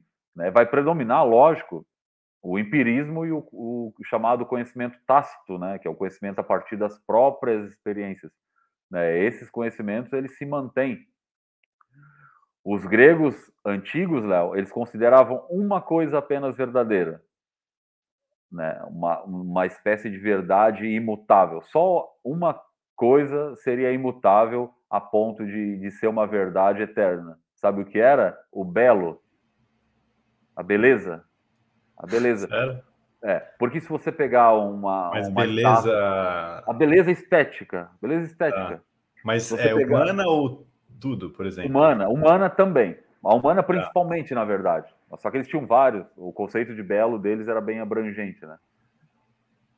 Mas a beleza humana, se você pegar uma estátua lá do Dorífor, né, uma do, do Policleto, do, né, seja de quem for, do Miron, lá de cinco séculos antes de Cristo, né? Pega o descóbulo lá do Miron, né? E você vai olhar e você vai apresentar para outras pessoas, todo mundo vai dizer assim: "Nossa, que que magnífico, né? Que proporcional, ela é muito bonita". Isso, se a gente pegasse e mostrasse para alguém na Idade Média, eles falariam o mesmo. Se pegasse alguém né, do, do, do Renascimento, falariam o mesmo. Alguém do período iluminismo, falariam o mesmo. Se pegasse alguém antigo, né, entre os gregos lá, falariam o mesmo. É a única coisa que não modifica com o tempo. É a noção de belo. Né? Uma estátua do Davi, por exemplo, lá do, do Michelangelo. Do restante, olha quantas contradições é, o cenário científico trouxe né, nos últimos anos. Quantas, quantas? E quantas dúvidas surgiram a partir da, do, desses conhecimentos científicos, né? Você pegar 500 anos atrás, a Terra era plana, né? para alguns até atualmente ainda é, né? É, se pegar na década de 60, aqui no Brasil, orientavam gordinhos a não tomar água para emagrecer, né? Que eles Sério? diziam que boa parte da gordura era excesso de retenção, né? E realmente é, só que não é assim que se emagrece, né? Né? é, falavam para você comer carne de tartaruga para aumentar o seu vigor. Né? Então, essas coisas que, à luz da, da, dos anos, foi sendo modificada e vai e continua sendo modificada. É um estudo né, detonando o outro, é um artigo derrubando o outro, e a nossa história científica ela se estabelece assim. né? Até porque em é. ciência não existe verdade final, né, absoluta, né? Exato. Existe o último estudo ou o estudo mais relevante sobre aquilo ali. É. Mas a beleza ela perdura, a beleza ela continua. Então, se, é, se, se amparar em algo tão tão frágil assim como a ciência, apesar de ser uma coisa séria, algo realizado de forma organizada, pensada, planejada e tudo mais, mas mesmo assim é muito frágil eu falar assim para você, Léo, todos os teus alunos terão um resultado ótimo com um drop set e um resultado não tão ótimo se você utilizar pausa de repouso. É muito frágil porque depende de emoções, depende de individualidade, depende de identidade. Né? E às vezes, às vezes o método que cientificamente seria o mais é, fraco né, gerar, pode gerar um resultado melhor naquela pessoa ali. Por quê? Só pelo fato dela sentir bem fazendo aquilo ali, daquela forma. Então é muito frágil. Dizer, ah, não, eu sou tudo que eu falo é baseado na ciência. Isso é, eu nem, eu nem escuto o que o cara tem para falar se ele fala algo desse tipo. Porque é muito, o conhecimento científico ele é só um pedacinho do conhecimento do mundo. Tem outros infinitos tipos de conhecimento, conhecimento popular, conhecimento empírico, que eu falei, conhecimento é. tácito. Eu assim não sei. É... Eu não sei se existe até uma explicação histórica para isso, mas eu eu percebi isso muito forte é, em 2018, se eu não me engano. Eu fui para a Alemanha fazer um curso sobre treinamento de força mesmo. Sim. Eu fiquei, é, era uma semana, né? E cara, a maneira é, de se pensar é muito diferente da nossa. Eles são muito mais abertos à experiência Sim. e são muito menos é, questionadores se você não apresenta uma referência bibliográfica, por exemplo, para algo que você não está falando. É, eu percebi que se você mostra algo, por mais que você não mostre nenhuma fonte daquilo, mas você mostra algo que talvez faça sentido para você e que dê resultado, as pessoas vão te escutar. Então, cara, foi muito interessante, porque o, esse curso que eu fiz, para você ter uma ideia, cinco dias, né? Todo dia tinha apresentação teórica e prática, tudo mais. Se o curso teve, sei lá, cinco referências bibliográficas, é, foi muito. Olha mas só. o, mas o, o aprendizado, cara, foi um dos melhores cursos que eu fiz. E, e assim, é muito, muito interessante, porque ele era tão baseado na experiência prática e tão baseado em resultados práticos que ninguém que foi, mais, que foi o curso mais aplicável que eu fiz. Olha só, olha só. Quando você chega no, no dia a dia, você fala, cara, faz total sentido, realmente. Né? Então tem muitas questões assim hoje, né? Também enxergo dessa maneira que é um exemplo muito clássico. Às vezes eu converso com outros treinadores, né? É, sobre essa questão hoje que vem sendo muito discutida sobre volume de treino. Então, a literatura mostra que o volume é um, é um potencializador, é, basicamente, é, na, é, existe uma proporção direta entre volume e hipertrofia muscular, né? E aí tem estudos que mostram que até 40 séries é, você continua potencializando hipertrofia e tudo mais. E as pessoas pegam essa informação e, a, e o grande problema da vida delas passa a ser como eu começo a aplicar 30, 40 séries para o meu aluno. Né? Sendo que você vai justamente é, buscar entender a pessoa, você vai ver que cara, a minoria, talvez sei lá quantos por cento da população suportaria um treino com 30, 40 séries semanais. As pessoas estão preocupadas em como fazer isso. Na verdade, o caminho é justamente o oposto. Qual é o mínimo possível de séries que eu poderia passar para o meu aluno e ele continuar e ele... tendo resultado? Isso, isso é ótimo. Isso é né? ótimo, Léo. É a visão do, do da base do, do, do, treinamento de alta intensidade, lá do Arthur Jones, né? Ele, eu sempre falo, é, é uma forma mais é, fácil das pessoas que vão escutar a gente aqui entender. Né? O Arthur Jones ele, ele cita, né, de Se você é iniciante, você não precisa de muitos exercícios, né? E se você é avançado, você não suporta muitos. Então, das duas formas, você não vai precisar tantos. Né? Cara, Porque eu não sei se você. É, a, a, musculação, ela basicamente se diferencia das outras modalidades né, esportivas. Não sei nem se dá para chamar a musculação de esporte, é, porque não existe uma competição de musculação. Né? Existe uma competição de levantamento de peso ou de fisiculturismo, mas não existe uma competição de treino de peitoral. Não existe. É então é algo à parte, não é nem não é nenhuma modalidade esportiva. Talvez é só um algo à parte que acaba não tirando mérito, né? Mas é, ela basicamente a musculação se diferencia das outras modalidades por uma questão que é muito importante e às vezes as pessoas acabam não percebendo, sejam praticantes ou professores. Porque para cada modalidade, de uma forma geral, você precisa atentar a duas variáveis importantíssimas, que é a eficiência. Né? Então você tem que ser o máximo, tem que ter o máximo de eficiência né, durante aquela prova e também a economia né, durante a mesma prova. Então você tem que dar o máximo, mas também né, e liberando a sua economia né, conforme for o tamanho da, ou a duração da sua prova. Então, por exemplo, se você é um ciclista e vai correr e vai pedalar 100 quilômetros, você não pode sair num sprint máximo já no início, porque certamente você não vai chegar no final. Né? Então, você dosa a sua eficiência mesclando com a sua economia. Então, você vai economizando também energia para possivelmente né, disparar esse sprint já na reta final. Né? E a musculação não tem isso. Né? Uma corrida tem isso, né? qualquer um, um futebol tem isso, mas a musculação não tem. A musculação só tem a variável da eficiência, a da economia não. Na verdade, quanto mais rápido você né, destruir essa variável da economia, melhor. Quanto mais rapidamente você se consumir, né, você se esgotar, você se fadigar, melhor mais você vai se beneficiar de, de hormônios, toda aquela cascata hormonal que muito já foi falado, tudo mais.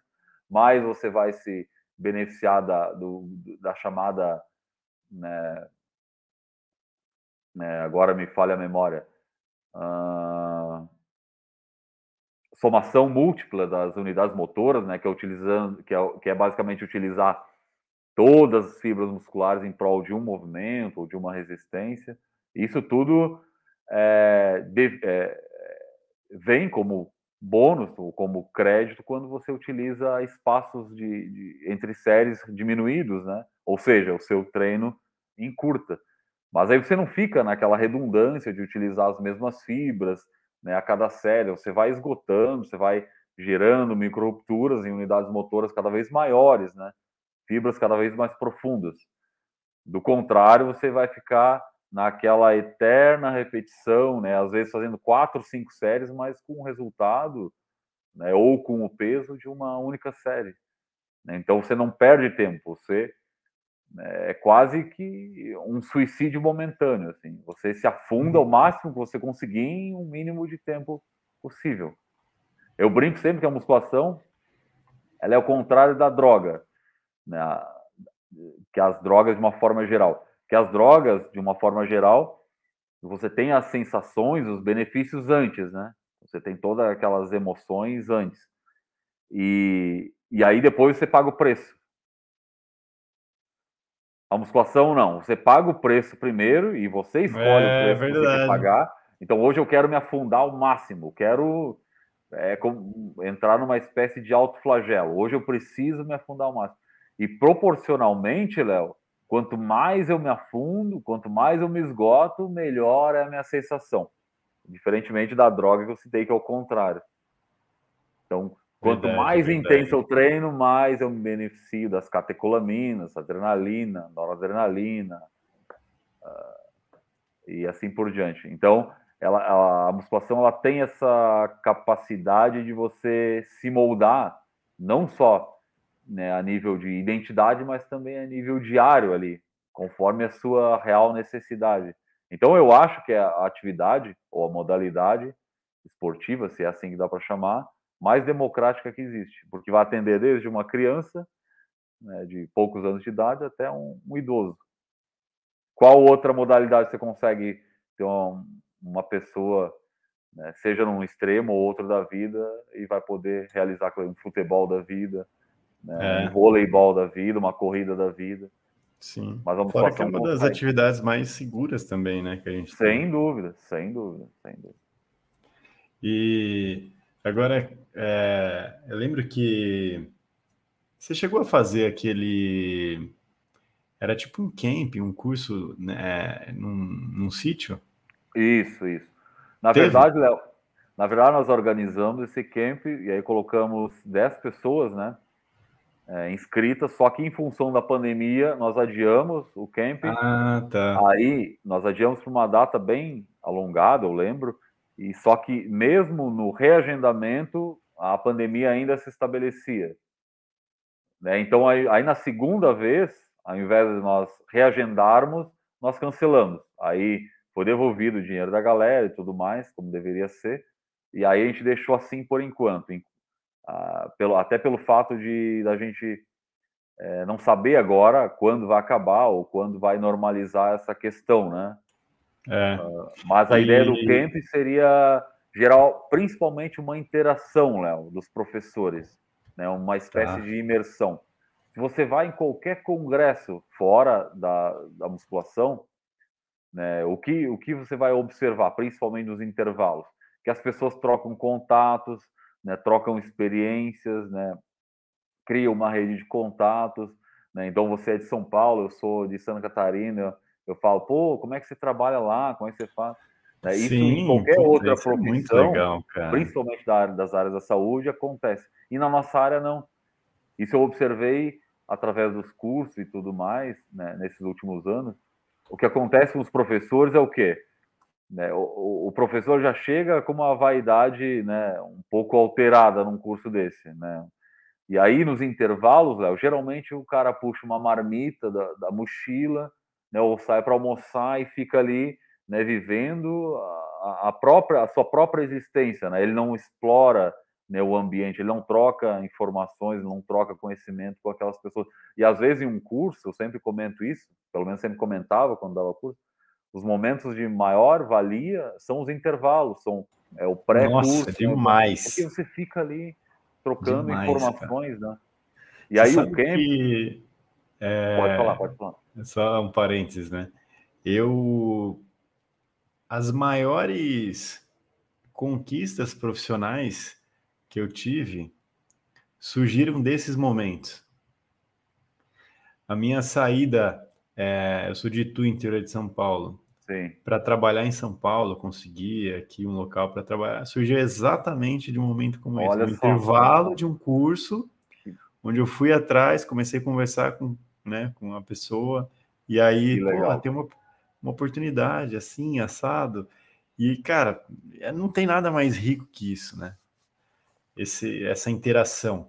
Sim, e aí o, o, o nosso camp é, seria com o objetivo primordial esse. Claro, teria a parte de, de informativa e tudo mais, né?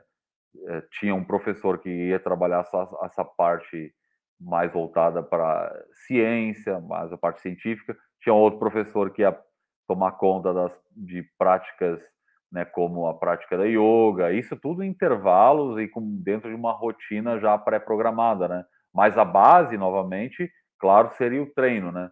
E aí tudo que envolvia o treino seria explorado, desde a parte histórica, filosófica, né, comportamental. E a ideia era justamente nós unirmos esse pessoal. Então você está fazendo uma refeição, mas você está conversando sobre a sua prática, sobre a sua profissão, sobre as suas dores, né? Sobre as suas, sobre as suas vitórias e tudo mais. Isso aí que é, eu achei muito interessante. Foi o... Eu nunca vi um modelo assim. Sim. É, Sim. Só que acabou não saindo. Legal. Aí, é, o... Quando tiver, eu quero. Provavelmente você vai publicar, né? Sim, sim. Aí, em função da pandemia, já acabou deixando de lado. Esse ano até eu vou atender algumas pessoas lá. Isso, é, esse nosso sítio fica lá no Rio Grande do Sul. É, até isso que eu ia te perguntar. É, porque quando eu falei com você, você estava lá, né? Isso, isso. É, início de janeiro. É, é ali... é seu o sítio mesmo? Isso, isso, isso. É. E como que é? Você, você passa alguns períodos lá, é isso? Sim. É, sempre que dá, a gente foge para lá. E querendo ou não, lá é o nosso, nosso refúgio. Esse ano a gente vai passar mais tempo lá. Ah, os meus livros ficam lá, os materiais da Miriam também, os, os materiais de estudo dela ficam lá. E quando, e... quando você está lá, é... seu senso criativo deve melhorar, né? Sim, melhora. Né? A gente dá uma desacelerada, porque né, em meio à cidade a gente sabe né, que é um ritmo muito diferente. A gente muito. consegue contemplar coisas que naturalmente na cidade passam batidos, né? Exatamente. E, e, é justamente para ter esse impacto, esse contraste, assim. Por isso que a gente escolheu fazer lá. Né? Então, você acordar, por exemplo, é, às seis e meia, seis horas da manhã, e antes de tomar o seu café, você fazer uma prática de yoga de 30 minutos, e aí tomar um café, conversando com o pessoal. Aí você vai lá, tem uma instrução, depois, meio-dia, você se reúne novamente para fazer outra refeição. Ao final da tarde, tem uma prática, sei lá, uma pedalada, uma, pode fazer uma trilha. Essa era a ideia do, do camp que a gente acabou né, deixando adormecida. Aí, esse ano, eu vou é, receber algumas pessoas lá, mas são no máximo em dupla, né? Para justamente viver isso, só que de forma mais é, isolada, né? Por causa da pandemia. Mas a gente pensa em retomar sim, porque a gente montaria lá uma academia provisória, mais completa, né? Para receber essas pessoas. Então faria tudo lá no sítio. Muito é, legal. Todas as refeições, é, todas as atividades de lazer, atividades né, de instrução né, e também os treinamentos práticos, tudo lá. É justamente para isso, para tentar né, gerar uma interação primeiro e também depois, é, como objetivo, também mostrar um pouquinho a musculação numa perspectiva diferente, né? Sim, e até entrando nesse assunto, eu me lembro que acho que faz um tempo atrás, né? Você deu uma, uma saída do Instagram. Isso. Né? Você se afastou um pouco da, das redes sociais e tudo mais. E Queria entender assim o que, que, que, que te motivou a fazer isso e se você. Qual foi a sua experiência? Qual foi o seu aprendizado fazendo isso? Sim. É, eu acabei me afastando, acho que faz uns oito, sete meses, talvez. E, na verdade, a convite do, do, do Paulo, Paulo Fogaça, que é um, um amigo que tem agência de, de, publicidade em Curitiba, eu retomei, né? Mas né, com um, um, combinado de ele tocar, ele produzir os materiais e eventualmente postar também. Porque eu percebia, Léo, que eu estava me dedicando muito tempo a isso aí. Isso é uma armadilha muito, muito perigosa, porque daqui a pouco, por mais desinteressante que você é, saiba que é aquilo ali, que é aquele aplicativo, ou que você não vai, que não está sendo benéfico, você continua ali às vezes por horas por dia. E essas horas. Nossa. É, e essas horas que você perde ali, e é, são perdidas mesmo, você poderia estar lendo um livro, você poderia estar tomando um café com um amigo, só que você está vivendo de maneira virtual ali. E às vezes até mesmo né, desenvolvendo raiva, ódio. Né, porque Nossa, se demais. Uma, se tem uma, gente fica uma, julgando com a mente, é, né? Se tem uma coisa que, essas, que esses aplicativos sabem é gerar, de gerar polarização, né? Eles conseguem muito bem isso e cultivam muito bem ódio e raiva, porque são os, uh, os sentimentos que mais geram permanência num, num, num, celular, por exemplo, num smartphone. Então eu comecei a me afastar uh, gradualmente, mas é difícil porque é bastante viciante, né? Eu resolvi conversei com a Miriam, apesar de ela achar que ia ser não, não muito positivo, eu peguei e, e desliguei mesmo assim. Aí retomei agora com o Paulo, ele produz as artes. Você deve ter percebido, eu não fico postando todo dia, né, em stories. Uhum. E uma coisa que me ajudou muito, Paulo, principalmente para para me, me dedicar mais aos estudos e ao trabalho e tudo mais, é de deixar o, a plataforma ou o aplicativo do Instagram apenas para questão profissional, apenas para o lado profissional. Então, questões, Cara, eu acho isso. É, questões assim, pessoais eu, eu, não. Talvez seja o melhor caminho. É. Agora no Réveillon coloquei uma foto nossa ali no, no nos stories só, mas só isso. Nessa sexta-feira passada nasceu o nosso filho. Ninguém sabe nem que a Miriam estava grávida. Né? Verdade, parabéns. Né? E... Tra traz ele aqui, Miriam. Depois o Léo edita essa parte. porque é um podcast, não é um vídeo. Mas e aí tá sendo muito bom, porque aí não fica pendurado. Ah, deixa eu postar o meu abdômen, deixa eu postar meu treino de hoje, deixa eu postar o que eu vi na rua. Aí fica uma coisa mais profissional. Talvez não seja a melhor forma de. Olha só. Olha aí. Nasceu sexta-feira. Nossa, super bem. Como chama? Chama Hugo. Hugo. Olha aqui. Que tiquinho, Quase ninguém cara. sabe. Às vezes amigos mais próximos não sabem, porque a gente acaba não postando. Então, Sim. vai lá dar uma mamadinha.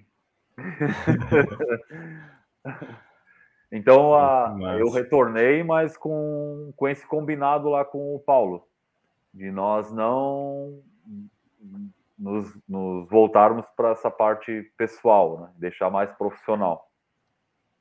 Porque aí diminui um pouco essa escravidão, esse, esse empenho frente a, a esse a, é. a, esse aplicativo, né? Sim, cara, e até essa parte é, mais profissional, até tipo, usar a ferramenta com essa estratégia. Então, por exemplo, uma coisa que eu venho fazendo aos poucos, né? Porque a gente fica cheio de receios, na verdade, nem deveria ter esse receio, mas ele Sim. acontece.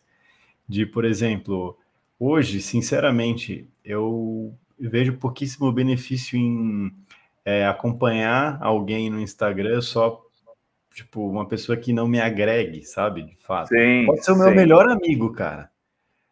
No contato interpessoal, maravilha. Mas, tipo, eu não estou de fato interessado no que ele está fazendo ali, né?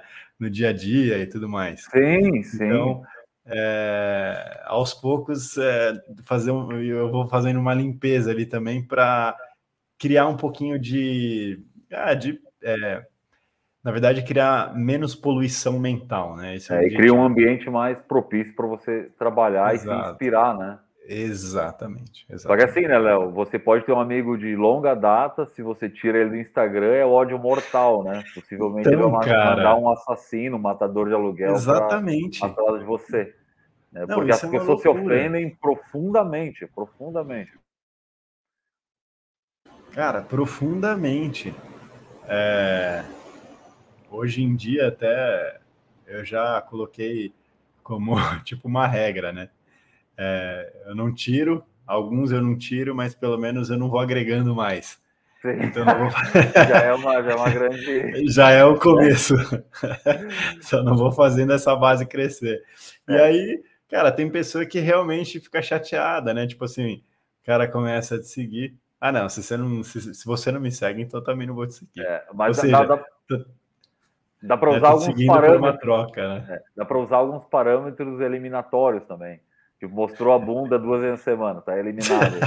é, tirou foto do, do bíceps mais de uma vez na semana, também vai embora, né? Colocou salmo, né? E a, os peitos para fora, fora, né? Então você cria um, você vai customizando os seus critérios e aí você vai, ó, oh, esse aqui Sim. bateu aquele. Esse aqui exatamente. foi por pouco, ele vai ficar mais uns dias. Aí. É, exatamente. Eu até mandei para um amigo meu, um cara é, falando sobre essa questão, né? Que, por exemplo, a gente da educação física, aí você vai, começa a é, seguir todo mundo que você acha que é bom na educação física, né? Então, e aí, cara, você começa a, ficar, a receber um monte de informação, você não aproveita nada, na verdade, é, daquilo, porque é. a informação no Instagram é uma informação rasa, né? Ela é uma informação Sim. propositalmente para ser uma coisa de consumo rápido.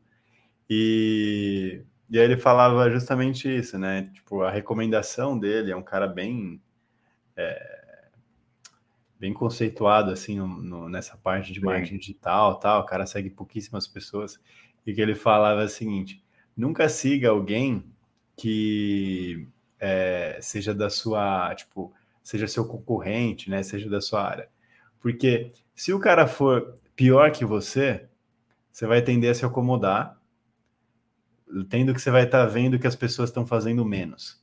Sim. Se o cara for muito melhor que você, você vai tender a se frustrar e talvez você é, congele e não siga o seu caminho.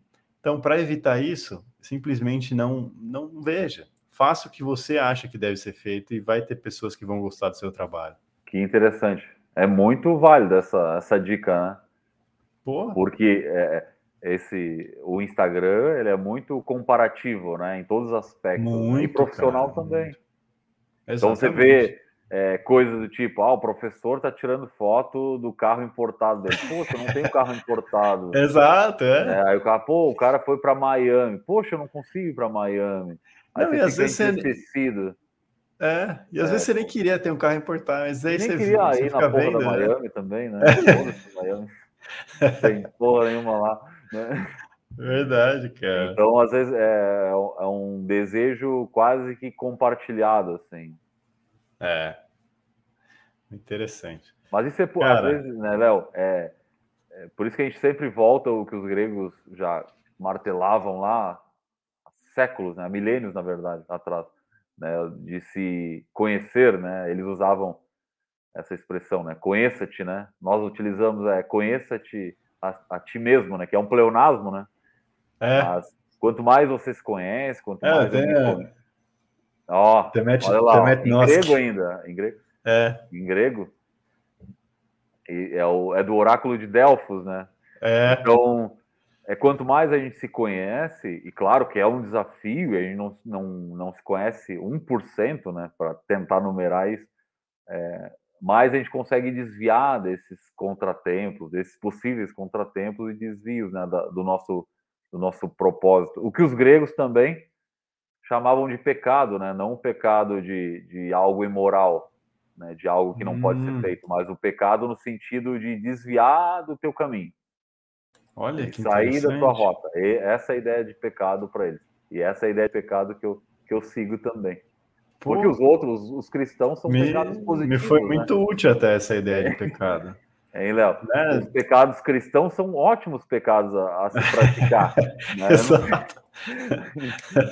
o, o, sabe que o Nietzsche, que foi um cara que influenciou o Mike Menzer, ele falava assim: é, do, do, cristianismo só quero os vinhos e os pecados. Né? Olha, cara. Porque, poxa, eu brinco com a Miriam aqui em casa. Imagina, se tira os pecados da nossa vida, vai sobrar o quê? Né? Não, não se pode nem né, desejar a mulher do próximo. Vai poder fazer o quê, né, Léo? Ai, caramba. Não, mas eu gostei muito dessa concepção de pecado. De cara. pecado. Porque, o, cara, é muito, né? Talvez não exista pecado maior do que você se atrapalhar. Exato, né? exato, exato, exato. E no fundo, nós mesmos, né? somos é. os nossos maiores inimigos, nós mesmos Isso. fazemos a gente desviar, desviar do caminho e tudo mais. É, e aí, cara, certamente, né? Se você está se atrapalhando, se desviando do seu caminho, como é que você vai conseguir ajudar as outras pessoas? Não, não, não. Né? Você nem consegue se auxiliar, se ajudar, né? Imagina você vai ter é. impacto de que forma na vida dos outros. É. O mundo, de uma forma geral, Léo, isso eu repito sempre, o mundo ele é neutro. A musculação também, né, que se encaixa nesse mundo, ela também se estabelece como neutra. O que, que seria neutro? Neutro é algo que não é bom e nem é ruim. Né, o que faz algo ser bom ou ruim é a tua percepção frente ao mundo. Perfeito, perfeito. É por isso que acontece casos do tipo, você está no trânsito, alguém fecha você, você fica com ódio, com raiva e tal. Mas aquele ali é um evento neutro. Né? Você vai sentir o que você. Total, a visão cara. que você teve frente a ele. Porque outra pessoa pode ser fechada e nem, nem dá importância para aquilo ali. Total. É o mesmo evento, só que gera reações totalmente diferentes. Na psicologia, eles, eles falam que o processo estabelece de uma maneira simples, que seria algo do tipo: é, o pensamento gera o sentimento e o sentimento gera ação. Né? Então, mas para gerar o sentimento de raiva, ódio, amor ou desejo, seja o que for, precisa ter o pensamento antes. E esses esses pensamentos a gente tem um certo controle, né? Até certo ponto, claro. Mas é eles que vão gerar o, seu, o, seu estado emocional. E claro que vai anteceder as suas ações. Então o mundo ele se estabelece de forma neutra. Quanto mais nos conhecermos, quanto mais nos dedicarmos a, que nem você comentou antes, a práticas meditativas, mais Exatamente. a gente vai conseguir é, suportar e sobreviver nesse caótico Caótico mundo. Exato, cara. E até nesse. Até eu vi uma. Eu não lembro se foi um podcast ou uma live essa semana, onde estava falando sobre a questão do medo, né? E aí, é, a, essa pessoa, ele já. Assim, já. Tipo, mentorou muita, muita, muita, muita, muita gente.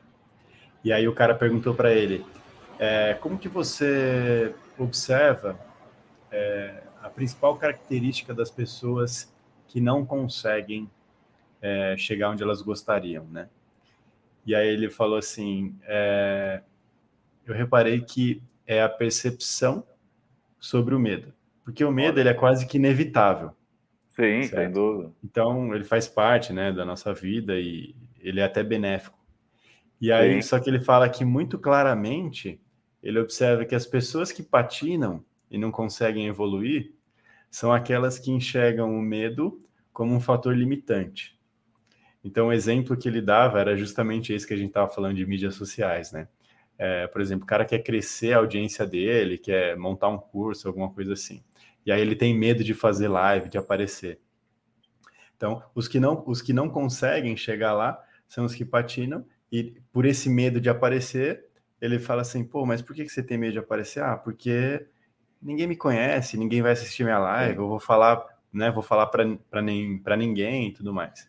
E ele falou: já as outras pessoas que chegam lá, elas têm exatamente o mesmo medo, só que é, elas pensam assim: é, ninguém vai aparecer, então vou fazer três lives por semana, porque eu, eu vou estar mais exposto e a chance de alguém me ver vai ser maior. É. Então, em e vez aí, quando de aparece alguém, aparecer... ele se alegra. Exato. Esse é legal. Exato. Exato. Então é justamente esse ponto. É, o, o, medo ele se estabelece basicamente através da nossa imaginação, né? Então, por exemplo, se eu estou na savana antiga é, africana e, e um, um, animal com potencial de força muito maior do que o meu está prestes a me atacar. O medo ele se estabelece na imaginação desse ataque e não no ataque propriamente dito. Porque quando ele está atacando, eu estou tentando resolver alguma coisa, tentando né? sair, né? mas o medo ele acontece antes. Mas e esse esse evento de, de, aconte, de, de possível acontecimento se estabelece através da imaginação. Léo, quer exemplo mais é, mais próximo da nossa área do que o, o material que o, o, Walter Bradford Cannon trouxe lá na, no, no, meio do século passado, que era justamente analisar o, o, o sistema fisiológico de macacos né, frente a, a estímulos de estresse. Né? Então, o Cannon foi um médico que era professor, na verdade, de Harvard, e ele foi um dos primeiros a estudar essas síndromes, né, que depois ficou conhecido como é, é, luta e fuga, né? Ou síndrome de Cannon. Né? E ele foi, ele foi o cara que primeiro na história colocou macacos em frente a máquinas de equipamentos de raio-x para estudar o, o, essa cascata fisiológica, né? Do que acontece quando a, a tua amígdala cerebral é acionada, quando o medo se estabelece. Né? O que acontece na tua fisiologia. Então o Cannon ele fez uma lista, imagina, ele fez isso um ano após a recém é, ter sido lançado a, e ter sido fabricado, produzido a máquina, a primeira máquina de raio-x, né, por um amigo próprio pessoal dele.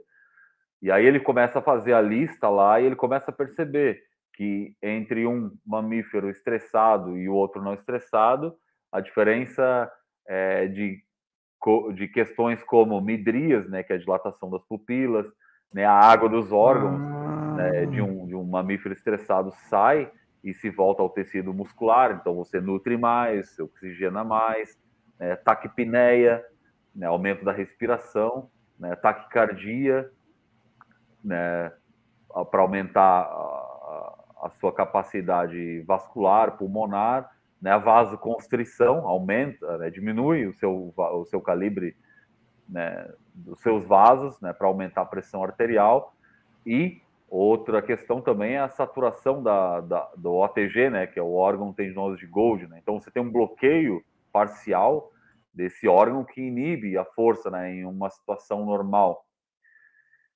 Então, ele começa a listar essa série de, de, de, de questões fisiológicas que se desencadeiam né, nisso para mostrar que, que através de, do, do, pensamento ou da imaginação, ou até mesmo do estresse propriamente dito, você se transforma, né, no caso, né, em um super mamífero, né? Então, o Léo sob estresse, ele consegue ter um potencial muito maior. E esse potencial muito maior, que é desencadeado em questão de segundos, né? Porque em segundos, Sim.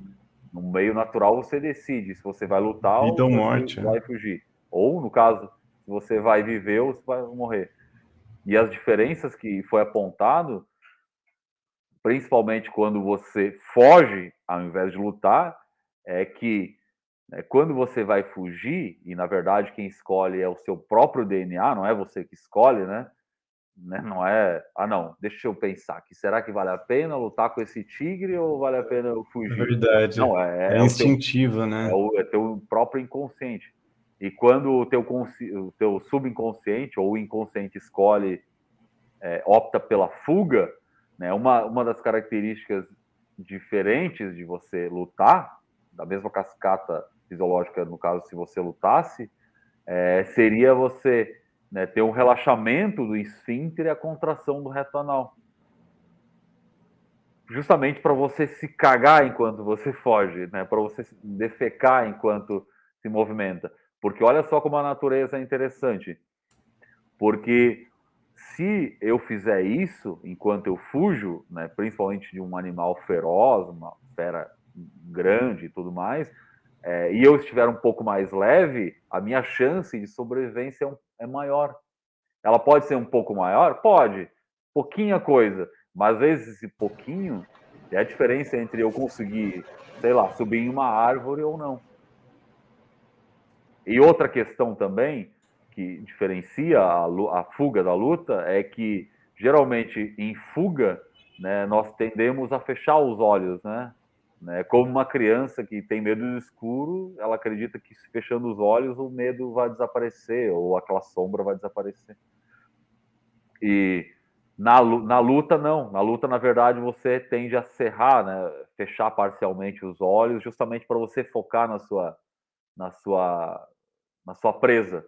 Então eu sempre brinco, se alguém faz isso aqui com você durante o dia, é, ela inconsciente quer anular você, quer matar. Se ela parcialmente fecha os olhos ao falar com você de forma hostil, é, o, isso quer dizer que o subconsciente dela quer acabar com você. E na musculação, quando a gente traz isso para a prática, né, principalmente com indivíduos que estão iniciando e que nunca treinaram, geralmente, conforme o esforço vai avançando naquelas séries né, com repetições mais forçadas, eles tendem a fechar os olhos, né? né isso né, corresponde a uma tentativa de fuga daquela ação que ele está gerando naquele momento. Então, por isso que a gente sempre fala, né, mantenha os olhos abertos, né? Porque a musculação ela é vista como uma luta pelo organismo e não como uma fuga. Cara, que então você mantém os olhos abertos. Claro, outros benefícios, como equilíbrio. A gente sabe que o nosso equilíbrio basicamente depende, né, isso de alguém que enxerga, claro, depende basicamente da nossa visão. Né, isso é importante também, porque imagina você vai estar fazendo um agachamento né, a fundo e fechando os olhos, a tendência de você desequilibrar é muito maior. Mas a função fisiológica de entre fugir e lutar é importantíssima. E como eu falei, a musculação sendo como uma modalidade de, de, de, luta, a gente prepara e tenta estimular a pessoa que está ali a praticar ou praticando, a encarar também como uma forma de luta e não como uma forma de fuga. É, pô, demais, cara.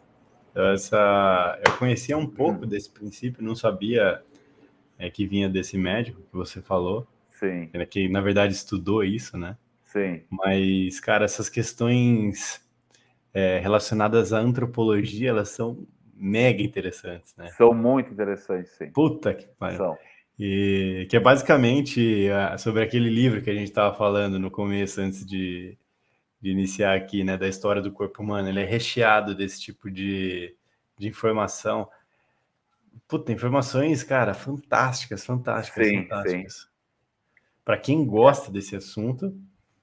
É, e o, o Daniel Lieberman é um cara que se exercita também, então ele traz. É, é ele gosta de corrida, né? É, o material do, do livro dele, né, voltado também para essa parte mais desportiva, né? Fazendo algumas é. correlações e tudo mais. Sim. Você sabe que ele ele ele estuda bastante a corrida descalço. Sim. Sim. É. E como eu trabalho com algumas pessoas que fazem corrida tal, e acabo passando essa parte de, de treinamento de força para eles, né? Fazendo a preparação física. Então eu cheguei a fazer algumas apresentações sobre treinamento de força para corredores assim amadores, né? E tem um estudo dele muito bom sobre sobre esse tema, que é que é um estudo de referência, né? Quando a, se eu não me engano, eu, faz tempo que eu não vejo, mas ele fala sobre o impacto na corrida quando a pessoa está de tênis e sem tênis, é basicamente o mesmo, né? A gente acha que o tênis diminui o impacto, na verdade não. Olha só que interessante. E se eu não me engano, né, Léo, faz muito tempo que eu li o material dele. É, ele fala e abre, ele dá atenção à, à, curvatura dos pés, né? Que aquilo ali evolutivamente serviu e serve como uma mola, né? É. Propulsora, né? Então, de jogar o, o nosso corpo à frente, né? E Sim. outra questão também que é, é muito negativa, eu acho que ele comenta isso, se eu não me engano, que é o uso de calçados macios, né, na diminuição dessa, dessa curvatura, e também a parte sensitiva dos pés, né, porque a gente é. acaba não, não percebendo mais o terreno e tudo mais. Exato.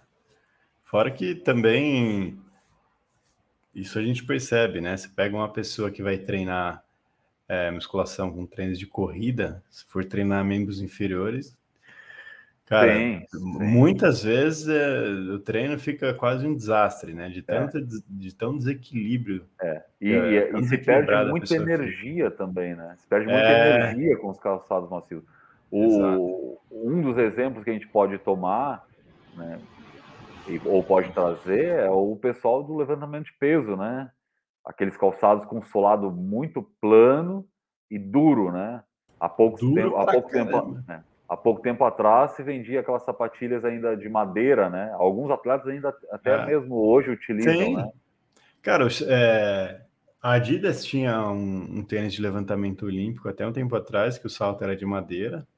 Agora eles fazem de um material, parece um plástico, mas é duro pra caramba.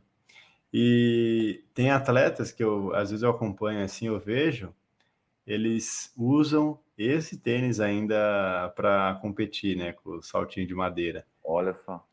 É, o Fernando Reis, que é um atleta brasileiro, sim, se reparar, é, nas competições ele está com esse tênis, um tênis da Adidas branco e o saltinho de madeira. Que interessante. É. Solado de madeira, né? É. E até essa, essa questão também eu me lembrei, acho que foi um fisioterapeuta até que trabalha lá onde eu, onde eu dou aula. Ele estava comentando que esse tênis, o calçado muito macio, quando você está correndo, basicamente você está fazendo esse movimento de extensão do quadril, né? Então está muito associado a glúteo e isquiotibiais, tanto que corredor acaba machucando muito os isquiotibiais por conta de excesso de volume. E aí, é, quando a gente toca o pé no chão, os tênis muito macios, eles é, causam um retardamento no, na, na contração do isquiotibial. Por quê? Olha só, não sabia dessa. Se você, se você está descalço, logo que você toca o chão, você já tem uma força reativa, você já tem aquele impacto, e sua musculatura já logo se contrai para você se deslocar à frente, né? E agora, se você está com calçado macio, por mais que seja um tempo mínimo, existe um retardo dessa transmissão de força. Olha só que interessante. E aí, quando o seu músculo percebeu que ele precisa se contrair, ele já tem que fazer uma contração muito forte, né, muito intensa de uma só vez. e as chances a longo prazo de você machucar acabam sendo maiores. Que interessante. Outra vantagem de você usar um calçado duro, né, Léo? É de quando você vai na loja, né? Os calçados mais duros são os mais baratos. os calçados macios são muito mais caros. É, uma vez eu lembro que eu fui na loja e aí tinham. na loja tinha aqueles tênis de mil e poucos reais, dois mil reais. Eu falei pro, pro rapaz assim, né, na época eu disse para ele: Olha, o preço desse tênis aqui eu troco os quatro pneus do meu carro e ele roda pelo menos 40 mil quilômetros. Se esse tênis rodar pelo menos o que é, o que um pneu rodaria, né, dentro dessa proporção, 10 mil quilômetros eu levo ele agora, valeu. Eu levo ele agora. Eu pago 2 mil reais nele. Do é contrário, verdade. eu tô fora. Né? Mas, pra, pra, tanto para a saúde quanto para isso voltado para a sala de musculação, né, claro, mas como para rendimento, os calçados mais duros são os mais recomendados. Isso é quase uma unanimidade, né, Léo? Se tem uma é. das coisas que, que não geram polêmica na nossa área, é isso aí, né? É pelo verdade. menos nisso, né? Pelo menos nisso. Tem que ter pelo menos uma coisa, né? Um consenso, né? Cara, é, antes da gente fechar, eu costumo fazer três perguntas, faço para todo, todo convidado aqui. E aí a primeira pergunta é: o que, que é sucesso para você? Para mim, sucesso é você fazer o que você gosta e ser recompensado da maneira justa. Ponto. Perfeito. Não é ganhar mais ou menos, é ser recompensado da maneira que você acha, acha justo. Isso é sucesso. E você vai estar fazendo o que você gosta em resumo. Boa. Segunda é algum aprendizado que você teve, pode ser no último ano, nos últimos dois anos, ou seja, algum aprendizado que seja relativamente recente, de vida, qualquer coisa, que você acha é, que possa ser interessante compartilhar com as pessoas? Poxa, né, é essa é muito difícil, porque todo dia a gente aprende muita coisa, né? É, mas sabe que eu venho me levando. Uma, uma, das, uma das coisas que eu mais aprendi, talvez, é de me levar cada vez menos a sério. Eu já não me levava muito a sério, mas agora eu, cada vez eu quero me levar menos ainda. No sentido de. Né, a gente não tem resposta para tudo, a gente não sabe tanto quanto a gente imagina que sabe a gente não tem tanta importância assim como a gente acredita que, que é, tem. É verdade, cara. Né? E às vezes a gente é iludido nesse véu da, da vaidade a acreditar justamente o contrário. Nossa, eu atuo em uma profissão muito importante, eu ocupo um papel social importante, eu sou importante para as outras pessoas. E na verdade a gente não tem nenhuma importância, né? Então, lógico, a gente toca e, e, e, convive e se relaciona com outras pessoas que se beneficiam positivamente, ou até mesmo algumas né, nem tanto, mas a gente não tem essa bola toda aí, até porque, né, pelo tamanho do universo e pela quantidade de gente que existe apenas nesse planeta, né, né a gente pensar que é o centro do mundo, ou que é o, a gente é o portador da verdade e tudo mais, é, é muito não é nem egoísmo, é uma insanidade. Né? É. E talvez, você falou de recente, isso é engraçado, Léo, isso veio de uma forma muito reforçada a partir do dia 7 de janeiro, agora, quando o nosso filho nasceu.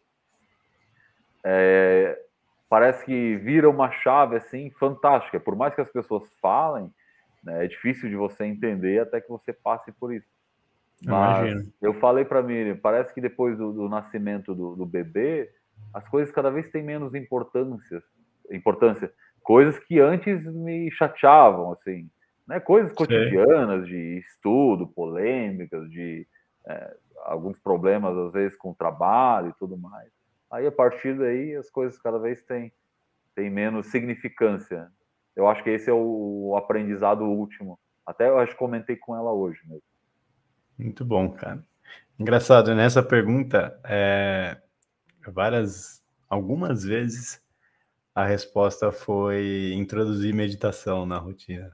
Olha então, só. Tipo assim, algo que você aprendeu e que você acha legal compartilhar. Algumas pessoas falam, ah, comecei a meditar e.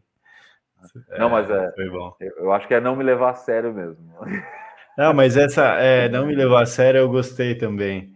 Porque é, pensando nesse ponto de vista que você deu, é, não se levar a sério, só te faz. Eu acho que só te faz crescer mais. Né? Porque você Sim. passa a ligar menos para a opinião dos outros, Sim. você passa a se preocupar menos com problemas cotidianos e que é, exatamente que você, quer passar. é, exato. E você tem um olhar de fora, realmente, né? O quão importante aquilo é realmente na sua vida, né? É. Qual diferença aquilo vai fazer. Então, exato. Boa. E a última é que, que você. Quais são os seus maiores hobbies? O que, que você gosta de fazer? É, qual assunto você mais gosta de conversar? Esse tipo de coisa. Cara, hobby, o que eu mais gosto de fazer é abrir uma garrafa de vinho com a Miriam e cada um com o seu livro na mão. É a coisa que eu mais. ah, é? É, gosto de fazer. Né? Isso principalmente depois de uma semana ali cheia de trabalho, né? E você na sexta noite ou no sábado, aí você relaxa, você pega uma leitura que que não condiz com, com, com a tua rotina ali, pega um romance, uma coisa, um estudo é, diferente, desafiador, mas ao mesmo tempo que, que foge do, do, da tua rotina. Isso é, para mim, é magnífico, magnífico. Show. Cara, aproveitando que você tocou nesse assunto, é, você é um cara que lê bastante, você já deve ter recebido essa pergunta, mas nem tava, nem tava no script. É, sei lá, um, três, cinco, quantos você quiser, livros que você tem na sua cabeça que você recomendaria? Nossa, é muito difícil, porque cada livro gera um impacto é, muito pessoal, né? Não, não. Então, e depende de, da área também, depende do interesse. Né? É, esse livro ali do, do corpo, do Daniel Lieberman, que você falou, é um livro que muito me marcou. Né? Tanto Sim. é que faz anos, eu acho que eu li no lançamento dele ali em 2015, 2016, e eu nunca mais é, perdi alguma, algumas coisas que, que eu acabei lendo na, naquela ocasião. Mas né? Tem livros que marcam a gente. Agora, ultimamente, eu li A Irmandade do Vinho, que é um da Uva, que é um livro do. do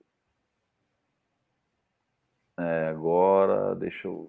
Esqueci o nome do autor. É tão bom que eu esqueci o nome do autor.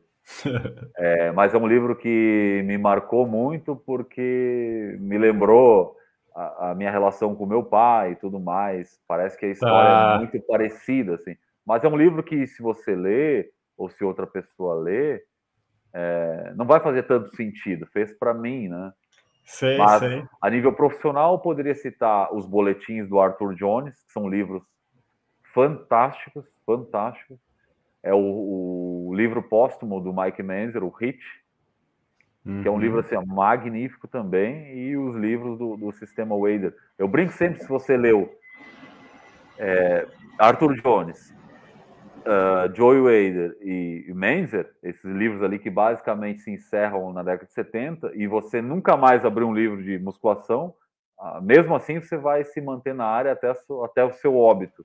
E muito bem, diga-se de passagem, porque você não vai precisar ler mais nada, porque ali já tem todo, todo o material, todo o material. Na filosofia, Léo, se costuma falar que a, a, filosofia nasce com o Platão e morre com Aristóteles, né? Então, né, em, basicamente duas gerações ali, porque o resto todo, a partir daí é, é... é, claro, alguma implementação, uma modificação mais sutil, mas a base de produção teórica é ali. E daria para se aplicar isso à musculação dessa forma. Né? Começa daria, ali com, com, com Wader e termina com Menzer. Acabou, acabou. O resto é tudo repetição. O que a ciência, o que esses artigos trouxeram de novos ou de de algo relevante no, nos últimos anos. Ah, o, o, professor, descobriram que no quadríceps são cinco músculos e não quatro. Ah, tá ótimo, beleza. Muda a forma de você agachar. Isso, exato. Muda a forma de você realizar uma cadeira extensora? Não muda absolutamente nada. Se você é professor, claro, é interessante você saber, mas se você for é, apenas praticar não vai ter relevância nenhuma. Ah, 10 anos atrás se falavam em três tipos de fibra muscular. É, hoje se fala em nove, professor. Muda alguma coisa na forma como você busca falha? Ou como você prescreve realiza... treino? Exatamente. Não muda absolutamente nada. Também são coisas interessantes e faz parte do, da, da carreira do professor, ele está se munindo desse tipo de, de conhecimento, mas na prática não muda absolutamente nada. Então, é, é, é interessante a gente ter um cuidado na, na, na escolha do, do, conhecimento que vai munir a, a nós mesmos, justamente para saber né, até o que ponto vale a pena avançar, até que ponto não. Porque isso é uma busca sem fim, e às vezes essa busca né, incessante acaba mais por prejudicar do que auxiliar. Mas, voltando ao assunto, tem muitos livros, eu eu leio, eu costumo ler bastante, a Miriam também lê bastante, né? E é difícil de, de colocar assim um é. cinco, né? Sim. Mas dentro da é, área mas... é mais fácil objetivar. Do que... É. É até interessante, tem um treinador que eu gosto muito, ele morreu, que é um canadense, ele chama Charles Poliquin. Não sei se você já ouviu sim, falar. Sim, o, é. o Cristiano, no, no, projeto lá da escola, chegou a entrar em contato. Nessa ocasião não estava junto. Eles trocaram alguns e-mails e tal. É. Faleceu há pouco, né? Dois anos atrás, um ano, pouco. É, ele é, faleceu, acho que uns dois, três. Faz, faz uns três anos, eu acho. Três anos. Ele até fazer. Ele. Ele, ele chegou a vir para o Brasil, acho que uma ou duas vezes, não sei. E em 2000, 2016, eu acho, ou 2015, ele ia dar um curso aqui em São Paulo. Eu fui o primeiro a, a comprar. Que massa. E, e aí depois ele teve um problema com o visto lá, cancelaram o curso e aí logo depois ele, ele acabou não vindo e veio a falecer e eu acabei não Poxa conhecendo. É. é. E é um cara. Mas por que, eu tô... Pode falar, pode falar. É, é, que eu tô falando, que é, tem uma. É, ele estava dando uma palestra, provavelmente, mas é um trecho que ele fala assim: não existe nada novo no treinamento de força desde 1970. Olha só, que legal. É. Então, lembrei a hora que você estava é falando. É sempre, é sempre bom ouvir alguém que, que que diz o que você costuma dizer também, né? Que você não sente tão isolado. Muito, cara. Ainda mais um cara referência, né? Que legal, que legal. Hein, Léo? Eu lembrei do nome do autor, é John Fante. Né? Esse cara ah, tá. foi muito influenciado pelo Dostoiévski, ele influencia o Bukowski, né? Dostoiévski é um dos autores que eu mais gosto também. Cara, e... eu vejo assim, mas falam que é uma leitura muito difícil, né? Não é, não é. Só tem que ter um pouco não? de paciência, né? É. Porque tá. cada leitura vai te. Ela vai explorar uma determinada capacidade, né? Uma são, são romances mais... que ele escreve? São romances, são romances. E, e, o romance mais interessante que eu já li, pelo menos eu não li muitos, né? Mas é um, um livro que eu acho que todo professor deveria ler. Na verdade, não só professor de educação física, mas é, todas as pessoas do, do, do planeta deveriam ler é, que é o do Oscar Wilde, O Retrato de Dorian Gray. É um livro magnífico. E Sério, ali, Léo, ele explora a vaidade. só, que, só que ele explora a vaidade no sentido mais amplo, não no sentido apenas estético, apesar da chamada e, e, e do livro acontecer a partir de uma questão estética da vaidade. Mas ele vai trazendo as várias formas da, da manifestação da vaidade, inclusive a vaidade de de tentar não ser vaidoso, que também é, uma, é um tipo de vaidade, talvez uma das piores, né? Caraca! Né? Então, Sério? é um livro que mudou muito, mudou muito a minha visão sobre isso e, e veio reafirmar aquela ideia dos cristãos, né? Que eles dizem que é, vaidade, vaidade, tudo é vaidade, né?